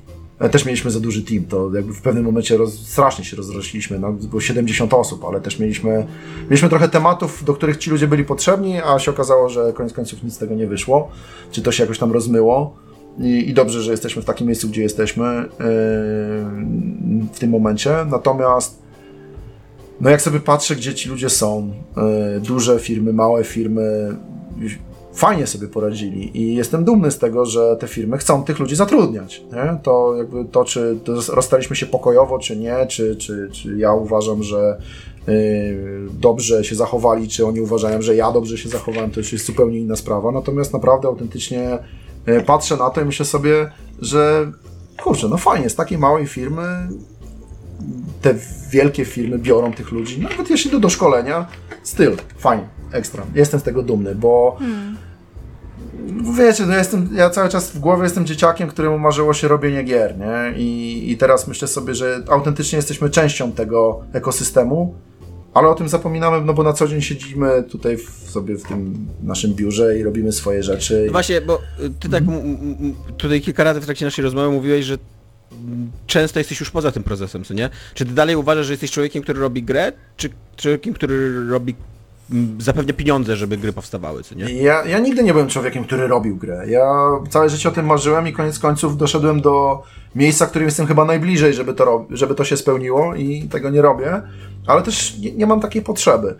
Jasne, zdarza mi się podrzucać pomysły. Na przykład w pewnym momencie, jak jeszcze pracowałem przy pierwszych layersach w Blooberze... Jak on by się tak ślizgał na tej krwi. Na przykład, słuchajcie.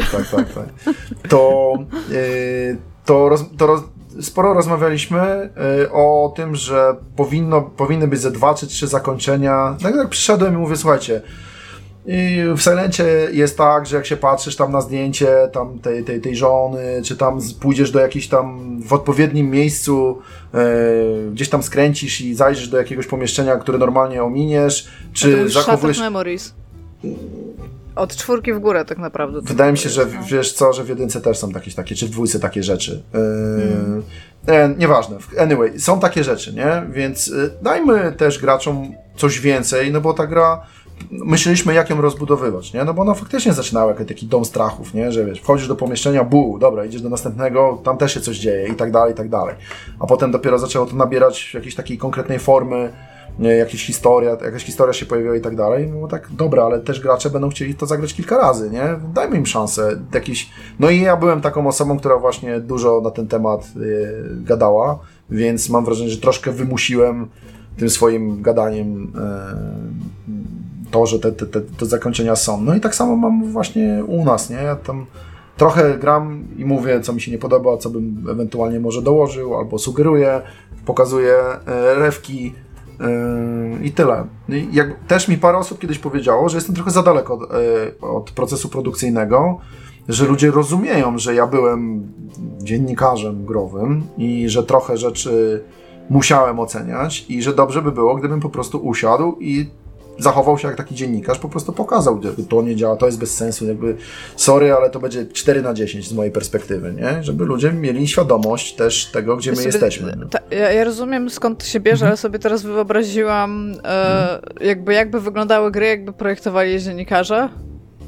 I to nie jest chyba świat, w którym chcesz żyć, jakby.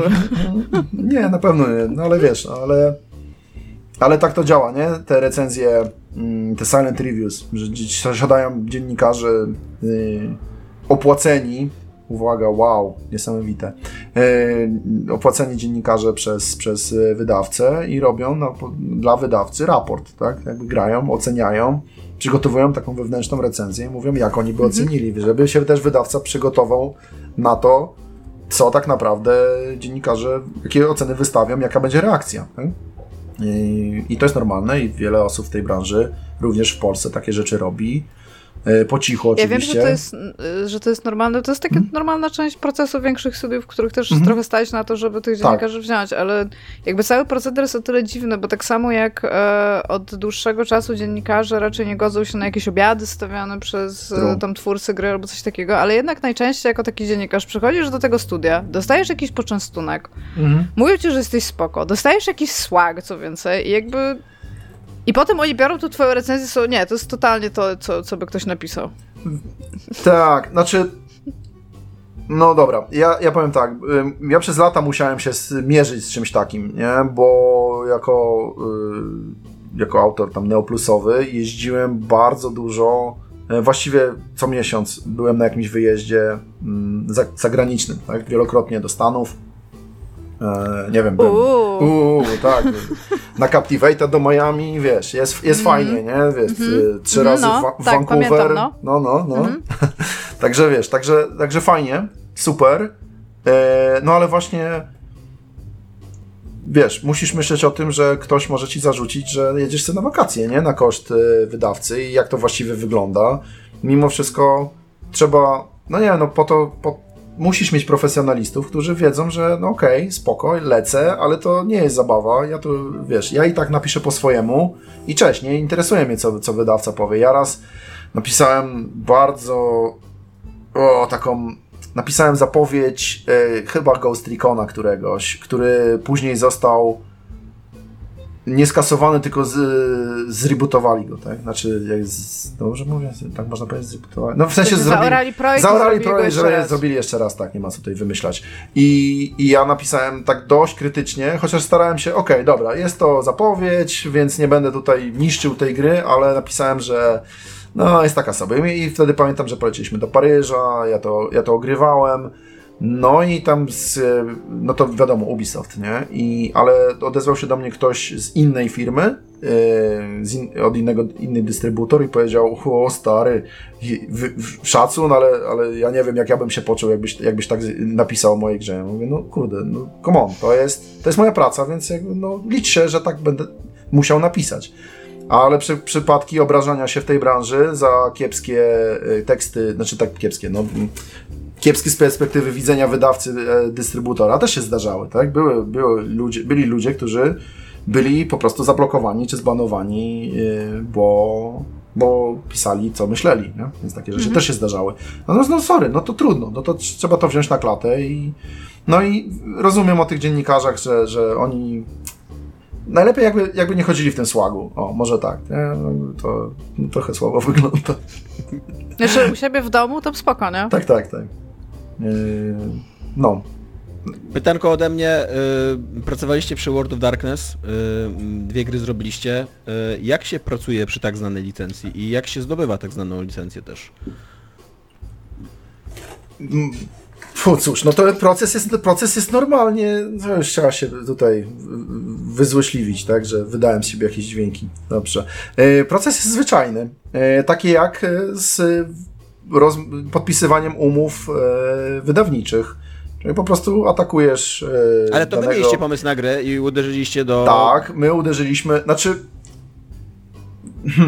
My generalnie chcieliśmy wykorzystać to, że mieliśmy współpracę z Microsoftem przy Mixerze i w którymś momencie zastanawiając się, jakie mamy opcje, a mieliśmy gdzieś tam nawiązaliśmy kontakt z Paradoxem troszkę tam parę miesięcy wcześniej. Tak, żeby pogadać. Ja też czasem robię takie rzeczy, że spotykam się z ludźmi, chociaż nie mam pojęcia po co, tak? Jakby, żeby zobaczyć, a może coś akurat ciekawego ten wydawca mi powie, albo ten IP holder, cokolwiek, nie? Jakby po prostu poznaję ludzi i chcę wiedzieć, co się dzieje. Nie boli mnie, jeśli mam wolne 30 minut na targach, no to mogę równie dobrze się z kimś po prostu spotkać i pogadać. I spotkałem się na GDC z gościem z Paradoxu i on mi właśnie opowiadał, że wracałem do World of Darkness i tak dalej i myśmy nie mieli tego pomysłu, żeby coś z tym robić, ale ja to rzuciłem w ogóle na, nie wiem, Slacku, czy na czym tam wtedy byliśmy. I parę osób to podłapało, że ale super w ogóle, nie, że jest taka opcja. Ja wiedziałem, że mamy fanów tego uniwersum w firmie, ale traktowałem to jako miejcie to na uwadze, może kiedyś byśmy coś zrobili, może będziecie mieli jakiś pomysł, zastanówcie się, ale mamy teraz swoje rzeczy, na którymi się skupiamy, więc robimy swoją robotę. I jak byliśmy na E3 te 3 miesiące później, to... Poszliśmy na mieliśmy tam kolację z Microsoftem, bo oni tam się chwalili wtedy tym Mixerem i tak dalej, i tak dalej. I tak trochę słuchając tego, co oni mówią, doszliśmy do wniosku, że, bo byłem tam z Jackiem Głowackim, który był bizdewem przez 6 lat u nas, jakby zaczęliśmy się zastanawiać, że może warto byłoby podejść do tam, tych ludzi z Micro i powiedzieć im: okej, słuchajcie, brzmi jakbyście chcieli rozwijać tę platformę, ale może nie macie jakiegoś do końca sprecyzowanego pomysłu. Co myślicie o tym, żeby pojawiły się gry na IP? Nie? Generalnie chcieliśmy po prostu zrobić... Ja tylko wyjaśnię słuchaczom, że Mixer to była taka platforma streamingowa Microsoftu. Tak, który... taki Twitch. Tak. Jeżeli pamiętacie, kim był Ninja, to Ninja porzucił Twitch dla Mixera przez moment. Mocno nie wyszła i została zamknięta. I została zaorana, dokładnie. A o co chodzi z tym, że my chcieliśmy grę zrobić, tak? Czy tam zrobiliśmy dla nich grę? To było tak, że oni szukali zainspirowani Twitch Plays, tam nie wiem co tam było, Dark Souls na przykład, tak? Czy tam Pokemony chyba też było, tak, że ludzie były po prostu wszyscy naraz wciskali. Tylko, że Pokemony na samym początku gra Złota Rybka, a dopiero potem ludzie. No w każdym razie chodziło o to, że właśnie dużo ludzi naraz może grać, tak, decydować o tym, co się dzieje. Więc my stworzyliśmy taką grę o ucieczce z... Trochę można by powiedzieć, że to jest taka piła, tylko że jeszcze dodatkowo... Slasher taki. Taki slasher, tam chodzi jakiś tam killer i generalnie chce mordować graczy, a jednocześnie gracze... Jest tak, że masz 2 klucze i potrzebujesz 2 kluczy, żeby wyjść I jeden klucz można znaleźć, a drugi klucz jest chyba w ciele, każdy ma wszyty w swoje ciało, więc musisz zabić po prostu innych graczy, nie? Generalnie jedna osoba wychodzi, cała reszta tam ginie w tym domu. No i po prostu ludzie klikali, czy przechodzą z jednego pola na drugie, no taka planszówka, nie? Więc no dobra, i World of Darkness. No. I my przyszliśmy do nich i powiedzieliśmy im, słuchajcie, no to może byśmy coś takiego zrobili, ale właśnie na World of Darkness, nie? Bo akurat w tamtym czasie pamiętaliśmy o tej licencji. I oni powiedzieli, o, to jest fajny pomysł, nie? Super byłoby, żeby właśnie nagłośnić, czym jest Mixer, używając różnych IP-ków fajnych. No i potem wróciliśmy do Polski i oczywiście nasi designerzy powiedzieli, że to jest najgorszy pomysł na świecie, bo co można zrobić z World of Darkness w taki sposób, nie? Że co my w ogóle sobie wyobrażamy?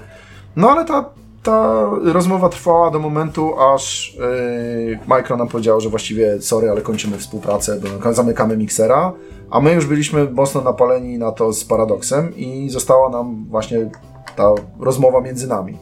I ja nie wiedziałem, co z tym zrobić, a Jacek był jako fan Paradoxu, jako firmy, bardzo chciał z nimi współpracować i cisnął ten temat. Ja mówię, dobra, mnie to nie interesuje, jestem skupiony na innych rzeczach.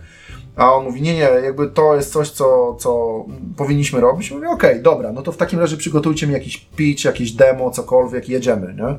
I oni się zgodzili. Natomiast no, potrzebowaliśmy lore mastera, potrzebowaliśmy człowieka, który rozumie World of Darkness, wie czym jest wampir, no bo konkretnie robiliśmy Vampire the Masquerade, tak? Więc tutaj trzeba było im pokazać, że my naprawdę wiemy, o co chodzi. Ja bym chciał tylko wiedzieć, czy to jest zawód, który się wykonuje za pieniądze? Lore Master. Czy jest człowiek, który żyje za to? Niestety jest to dodatkowa fucha dla writera, designera, producenta. Nie? Muszę przyznać, że Krzysiek Ziemba, który się tym zajmował obecnie w Parasite, jeśli się nie mylę, no miał mnóstwo roboty przy pisaniu, przy składaniu tej gry. To był nasz taki trochę projekt poboczny, bo my w tym czasie robiliśmy naszą strzelankę, która nam kompletnie nie wyszła, ale to jest chyba taka częsta historia w game devie, że ktoś robi dużą jedną grę i coś tam na boku i okazuje się, że ta rzecz na boku lepiej działa, tak? I Vile Monarch na przykład miało tak z Oser, kiedy ich główna gra Crush Your Enemies, zdaje się, w ogóle sfailowała, a Oser ich sprawił, że są gdzie są dzisiaj. No i tak, no i wiesz, jakby sama ta współpraca nie jest trudna, musisz po prostu dużo rozmawiać z IP holderem i przekonywać go do swoich pomysłów. Lore Master rozmawia z IP holderem, tak. Rozumiesz, Tomek? Ale... To jest taki dowcip, przychodzi Lore Master do IP holdera. Tak, ale co jest bardzo fajne, super zrobiło nam pojawienie się na Paradox-Conie w Berlinie. Tam poznaliśmy ekipę Paradoxu na żywo i oni nam powiedzieli, że nie musimy być tacy bardzo zachowawczy, że możemy popróbować jakichś rzeczy, nie? No że... właśnie o to chciałem spytać, jak bardzo, czy możecie, czy można, pracując przy takiej marce, można przesunąć jakąś granicę, czy można być, wiesz, kreatywnym, czy tylko się musisz właśnie trzymać tego lore, co rzeczy lore master, co nie? Tak, znaczy to wiesz, oni jakby nie może być tak, że w kółko powtarzasz te same motywy, nie? I to ich też nudzi i nie pozwala im rozwinąć tej licencji. Natomiast z naszej perspektywy to była kwestia tego, wiesz, takiej obawy, że przegniemy, ale chcieliśmy próbować, dlatego nie wiem, myślę, że postać Hope jest taka, o której na pewno warto jednej z tych członków, potencjalnych członków Coterii, warto się zapoznać z jej historią, takiej postaci żyjącej trochę online, wiesz, zupełnie nie taki typowy wampir. Nie wiem, świetna historia tutaj. Polecam, nie chcę nic mówić, niech sobie każdy zagra, to trzeba, warto doświadczyć. Natomiast mamy jednego ważnego wampira, którego nazywamy Kaiserem, i on na przykład, on się porusza wyłącznie w swojej limuzynie. On po prostu zawsze jest w tej swojej limuzynie. I to był też taki, to była taka rzecz, o której bardzo długo dyskutowaliśmy, czy to w ogóle siądzie Paradoksowi. I mieliśmy takie, chyba nie, chyba to jest takie, wiecie, za bardzo nowoczesne, coś tam. I oni powiedzieli, kapitalna sprawa, jakby róbcie to natychmiast, nie? Więc pozwalali nam naprawdę na dużo, ale koniecznie musieliśmy się trzymać 5. edycji. Więc to było też trochę rozczarowanie dla Rafała Kosienieckiego, który był u nas art dyrektorem. Może jest znany niektórym osobom, które kiedyś czytały produkt, bo on tam był komiksiarzem. Jest chyba nadal bardzo utalentowany komiksiarz. No, znaczy Rafał pracuje bardziej w branży już growej, czy też reklamowej, powiedzmy, jakiś, przygotowuje jakieś wizualia do różnych ważnych rzeczy. No i mieszka w Tokio od jakichś prawie 20 lat, więc no, good for him. Jakbyście kiedyś mieli historię, chcieli popytać o historię, nie wiem, jak się pracuje z sudą, albo jak się śpiewa z Yamaoką, to wiecie, to Rafał jest Yamaoka, główny śpiewak japoński. Tak. Więc warto na pewno pogadać z Rafałem, natomiast no, on po prostu okazało się, że ja go zagadałem tylko dlatego, że my nie mieliśmy mocy przerobowych, żeby narysować kilka postaci, a on lubi horrory. Ja go zapytałem o to, czy współpracujemy, on powiedział, że on jest mega fanem World of Darkness, więc super, po czym powiedział, ale 5, serio? I to było takie, no niestety, tu nic nie jesteśmy w stanie zrobić, musimy to ruszyć. Dobra, i follow-up question do tego pytania od Dominika, gdybyś mógł pracować nad jakimkolwiek IP totalnie, z całego świata, to nad czym byś chciał pracować? Szachy. Szukałem. Ale tylko 6. edycja. Szachy 2. Mam odpowiedź na to, wydaje mi się całkiem niezłą i byłoby to Syndicate. Bardzo chciałbym zrobić nowego Syndicate'a, nie? Bo pasuje nam do tego, co my robimy, do izometrycznych gier, akcji. Może by się udało zrobić koopa, no bo 2 miała koopa i był świetny. Ja grałem w Syndicate Wars na pierwszym PlayStation z moim bardzo dobrym ziomeczkiem, więc do dzisiaj to wspominam bardzo pozytywnie. I jest to fajny klimat i ja bym chciał do tego wrócić. Dzisiaj chyba Electronic Arts posiada, nie? To oni zrobili z tego jakąś strzelankę, ale to nikogo, nie? Natomiast no, po prostu tak, chciałbym na coś takiego, nad czymś takim się pochylić. Oczywiście wymyślałem jakieś inne rzeczy, chciałem być bardzo oryginalny, ale wydaje mi się, że myślę, że Syndicate to jest bardzo oryginalna odpowiedź. Tak, znaczy, wpisuje się w to, co robimy tak naprawdę. 3 chyba, bo jeszcze było Syndicate Wars. 3 akceptowalne gry z lat 90, o których dzisiaj nikt nie pamięta, później jakaś strzelaninka z lat 2000, o których już totalnie nikt nie pamięta, co nie? IP, do którego kij wie, kto ma prawa i jakie tam są skomplikowane rzeczy i tak dalej. W ogóle robione to było przez Bullfroga chyba jeszcze. Tak, pierwsza część. Nie wiem, czy Bullfrog jeszcze istnieje, czy w ogóle... Nie. Gdzie oni są pochowani? Gdzie leżą ich ciała? Różne jest, Tomaszu.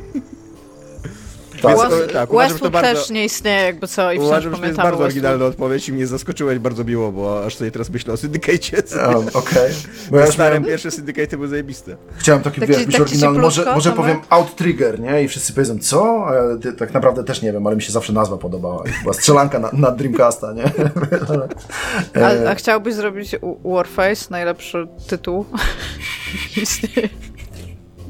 Przepraszam. Iga, masz jeszcze pytanie, czy ja mam kończyć w swoim pytaniu ostatnim? Wiesz co, ja tak... Masz ciekawsze pytania na to, do toku dyskusji, więc ja bym ci tutaj oddała trochę miejsca, bo tam, gdzie ja mogę wtryniać pytanka, to ja wtryniam. Dobra, to moje ostatnie pytanie. Jak dzisiaj się trzyma polski game dev? Bo jest taka legenda PR-owa, marketingowa, polityczna, że jest pięknie, jest wspaniale, kasa płynie, w ogóle robi się super biznesy i tak dalej. To nie jest prawda od kilku lat. Ale interesuje mnie twoja perspektywa na to, co nie? Ja miałem kiedyś taki sprzeciw wobec pisania, że jest to kraina mlekiem i miodem płynące, bo to było zupełnie niepotrzebne i nie podobało mi się, kiedy dziennikarze się właśnie na tym skupiali. Ale też, oczywiście w jakiś tam sposób my na tym hypie też jechaliśmy przez jakiś czas. Ja kiedyś usłyszałem zdanie o polskim game devie, że jeżeli dzisiaj nie zarobisz pieniędzy w game devie w Polsce, to znaczy, że nigdy nie zarobisz pieniędzy. To było jakoś w 2018 roku, tak? Znaczy... powiedział to zdanie ktoś ważny, czy jakiś przechodzień po prostu tak się zaczepił? Słuchaj, ktoś z branży, powiem. Okay. No to tak. Dobra, nie do końca się z tym zgadzam, natomiast zależy, kim jesteś i zależy, na jakim etapie jesteś, tak? W sensie, jeżeli jesteś właśnie z, na przykład z Techlandu albo z, tam z CDP-u, w sensie wychodzisz jako ekipa, która potrafi robić gry zgrane, przykład Creepy Jarów, zakładasz studio i masz dobry pomysł i ktoś w ciebie zainwestuje, inaczej, masz większe szanse, że ktoś w ciebie zainwestuje, tak? Bo tu masz historię, ale też jednocześnie nie masz historii na rynku, wiesz, w sensie wydawniczo, nie wiem, na finansowym rynku nie masz, wiesz, ty jesteś ekipą, która robi gry, jesteś świeży i na tobie jeszcze można zarobić, bo nikt tak naprawdę nie wie, ile jesteś warty. Jak jesteś tak jak my na giełdzie, to no to powodzenia, nie? Jakby chętnie poznałbym tę osobę, jakby dał jej tak, no masz, nie? Pokaż mi, co jesteś w stanie zrobić, bo nie ma w ogóle dobrego momentu w tej chwili, na pewno, dobrego momentu, już tak z półtora roku na pewno jest słabo, jeśli chodzi o polską giełdę i nikt nie chce wykładać kasy, ludzie się sparzyli i generalnie też trochę się nauczyli, że właściwie to te gierki to jest takie wysokie ryzyko, nie? Jeśli chodzi o inwestycje. Ludzie mówią, że nie wiedzą, jak te gry robić, właściwie to nie wiadomo, co za 3 lata będzie popularne, trzeba wydać parę milionów, kurczę, no jakby o co chodzi, nie? I no i tyle, więc giełda wcale nie, więc to jest też, wiesz, bardzo różne perspektywy, nie? Jak ktoś zaczyna... To jakie są dla ciebie największe bolączki? Dla mnie największe bolączki? Polskiego game devu. Znaczy, jak ja patrzę na polski game dev, to polski game dev nie ma kasy, nie? Polski game dev nie ma kasy i szuka tej Iga kasy. Iga pokazuje na siebie, że jest największą bolączką. Tak, jest największa bolączka polskiego game devu. Ale, znaczy inaczej, duże firmy sobie radzą, tak? Duże firmy sobie nie radzą z ludźmi na przykład, albo z rozbuchanymi projektami, którymi nie potrafią zarządzać, tak? Albo z jakimś ego różnych ludzi, nie? Jakby to no to ja nie pracowałem, myślę, że ludzie, którzy pracowali, mogliby powiedzieć, tak? No, ale słyszy się różne rzeczy. Ale projekty nie muszą powstawać 7 lat czy 8, nie? Jakby, nawet nie powinno, co więcej. No na przykład, nie? Więc, a później zdziwienie, że coś, ojej, nie sprzedaje się na przykład, albo tak jak sobie założyliśmy, no i co wtedy? Nie? A ludzie odchodzą, o wow, nie? I co wtedy? I się zapycha, wiesz, miejsca. No anyway, to jest jeśli chodzi o duże firmy, ale te mniejsze, no jest trudno znaleźć kasę i zwłaszcza dzisiaj, kiedy mamy recesję, taką ogólnie, tak, na całym świecie. Właśnie, czy to jest wina tylko recesji, czy też to już się zaczęło jakoś w trakcie COVID-u, czy... Wiesz co, myślę, że to jest właśnie, myślę, że to jest wszystko naraz, nie, że wychodzimy z COVID-u, okazało się, że jednak nie było tak, że sobie wszyscy poradzili z tą przesiadką na pracę zdalną, więc sporo projektów się przesunęło, może one nie do końca są gotowe. Tutaj wielkie zaskoczenie, gry wychodzą niedokończone, nie? Jakby rozmawialiśmy o tym. No i to też może być powód. Wiadomo, wielkie budżety i tak dalej, ale moim zdaniem trochę też się to nakręciło. W sensie wydawcy, nawet ci, co mają kasę, stwierdzili, to jest dobry moment, żeby tej kasy może nie wydawać, nie? Żeby poczekać trochę, żeby skupić się na sobie. My mieliśmy już parę takich rozmów, w których firmy nam mówiły, podoba nam się to, co robicie, ale to nie jest ten moment. Sorry, my się skupiamy wyłącznie na swoich studiach wewnętrznych, na swoich IP-kach, może ze 2-3 jakieś projekty zewnętrzne i to jest bolesne, nie? Bo 2 lata temu na przykład byłaby zupełnie inna rozmowa, ale czy tam 3 lata temu, tak? A dzisiaj tak jest. Game dev nie jest ogólnie w dobrym miejscu, moim zdaniem. Ja słyszę o tym, że bardzo dużo ludzi szuka kasy, tak? Niestety też jest tak, że koszty wzrosły bardzo i ludzie chcą zarabiać więcej i też mówią, no sorry, jestem cały czas jednak pracownika. Polski game dev po COVID-zie ma też jeszcze konkurencję w postaci innych firm game devowych, które nagle pozwalają ci pracować z domu, z Polski, ale zarabiasz w innej walucie, tak? Często dużo mocniejszej niż polski złoty. Znaczy, no powiem wam tak, znaczy nie pomogło na przykład to, że nie ma... Może wątpliwej jakości były te dofinansowania też, ta szybka ścieżka, ten cały temat, który, że NCBR nie podpisał umów z firmami, które dostały, powinny dostać dofinansowanie przez pół roku na przykład i ludzie nie wiedzieli, czy mają startować ze swoimi projektami, czy mają zatrudniać. Jakby takie rzeczy też, takie fejle nie pomagają. Dopiero nowy program niedawno ruszył i to jest coś, co można liczyć na kasę, ale od przyszłego roku, więc na teraz też tak za bardzo nie ma skąd brać. No, nie jest jakoś tak super różowo i ja wiem, że Wiem, że firmy szukają, ale tak sobie o tym myślę, że może my jakby przesadziliśmy w pewnym momencie. No jakby fajnie, że mamy 500 studiów. Naprawdę fajnie? Naprawdę tyle ludzi jakby musi robić gry? Nie wiem. Żeby cię pocieszyć, Uniwersytet Gdański wydaje rocznie około 25 historyków sztuki. My naprawdę tyle potrzebujemy. Właśnie zastanów się, jak często był ci w życiu potrzebny historyk sztuki i czy potrzebny ci jest ich 25. Być może jakiegoś powinienem zatrudnić w takim razie. Ty w ogóle przyszedłeś ścieżkę w tym programie, że zacząłeś od tego, że oto spełniłeś swoje marzenie, że będziesz robić gry, bo od małego chciałeś, a na końcu, ale czy naprawdę wszyscy muszą robić gry? Czy naprawdę? Mielu, naprawdę musisz? Starość. Ja nie robię gier na szczęście. Zaraz zrezygnuję w ogóle na wizji. Ty. Znaczy nam się to będzie klikało pewnie, więc... Nie wiem, staram się rzucić coś kontrowersyjnego, jakby fajnie, niech się rozwija, oczywiście, niech game dev rośnie, niech ludzie, przede wszystkim niech przemawiają projekty, tak, jeżeli są fajne, to super, niech one sobie radzą, najgorzej jest jak są dobre gry, które niestety toną, bo ludzie nie wiedzą, że trzeba zająć się marketingiem, albo właśnie trafiają na takiego partnera, który ich nie pociągnie za uszy, jak będzie trzeba, tak? Bo stwierdzi, że dobra, przeskakujemy do kolejnych tam swoich tematów, bo tam jest większa szansa, tak? Tutaj już jesteśmy spaleni. Wydaje mi się, że jesteśmy trochę w takim miejscu, w którym następuje pewna redukcja tej bańki, taka korekta właśnie i to też może być bardzo zdrowe. To wcale nie musi oznaczać, że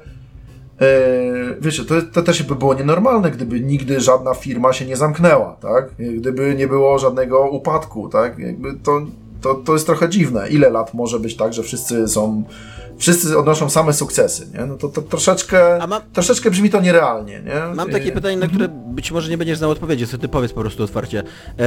Czy premiera Cyberpunka, który jednak przyniósł gigantyczne pieniądze, co nie? Ale z drugiej strony był też postrzegany jako strasznie kontrowersyjne wydarzenie i jako jakaś klęska, porażka. Czy ona spowodowała trochę tą korektę? Jakby takie otrzeźwienie? Czy raczej ludzie zobaczyli, o kurde, tyle kasy, zajebiście. Z tego co wiem, to było to miało duży wpływ na inwestycje w tej branży. Wiesz co, powiem tak, inwestorzy spodziewali się gigantycznego sukcesu na start, więc to, że ten sukces był, nikogo nie zaskoczył. No? To po prostu musiało się wydarzyć. Natomiast oczywiście liczyli na to, że gra będzie zbierać świetne oceny i będzie zarabiać dalej, wyjdzie ten dodatek multiplayerowy i tak dalej, i tak dalej. Nie? Te rzeczy się nie wydarzyły, było bardzo źle, więc oczywiście po wycenie CD Projektu widać, jakie były nastroje i widać po tym, co się dzieje na giełdzie ogólnie, jakie są do dzisiaj nastroje, więc oczywiście tak, jak najbardziej, nieudana premiera, nieudana według rynku, bo to, że ta gra zarobiła mnóstwo kasy, że właśnie ten dodatek niedługo wyjdzie, że sobie radzi bardzo dobrze, to jest też taki redemption, tak dobrze mówię, redemption story? Ta gra wróciła, nie? Generalnie. Oni są wciąż... serial, może nie na topie. Czasie, nie? Tak, tam to, to ogólnie jest sukces, nie? Ale w bólach się rodził ten sukces i na pewno nie miało to być tak jak jest. Natomiast ja jako gracz oczywiście też jako trochę gracz, trochę pseudotwórca, tak, czy stojący obok twórców gier człowiek, patrzę na to i myślę sobie, że oni naprawdę chcieli zrobić bardzo, bardzo, bardzo duży krok do przodu, nie? Próbując zrobić to otwarte miasto, żyjące, samochody, strzelanie, rzeczy, którymi się nie zajmowali do tej pory, nie? I jak na pierwszy taki strzał, wow, nie? Dla mnie szacun, że to się udało pospinać. Nie mówię, że tam gra jest super czy cokolwiek, nie, to nieważne, jakby udało się dowieść bardzo dużo, tylko obiecali mnóstwo rzeczy, których niestety nie dali rady dostarczyć i oberwała cała branża, ale tak samo jak cała branża zyskała po Wiedźminie, decydent. Więc są na zero. Karma jest na zero, tak. Dobra, dzięki Mielu, że wpadłeś, że przyjąłeś zaproszenie za super rozmowę.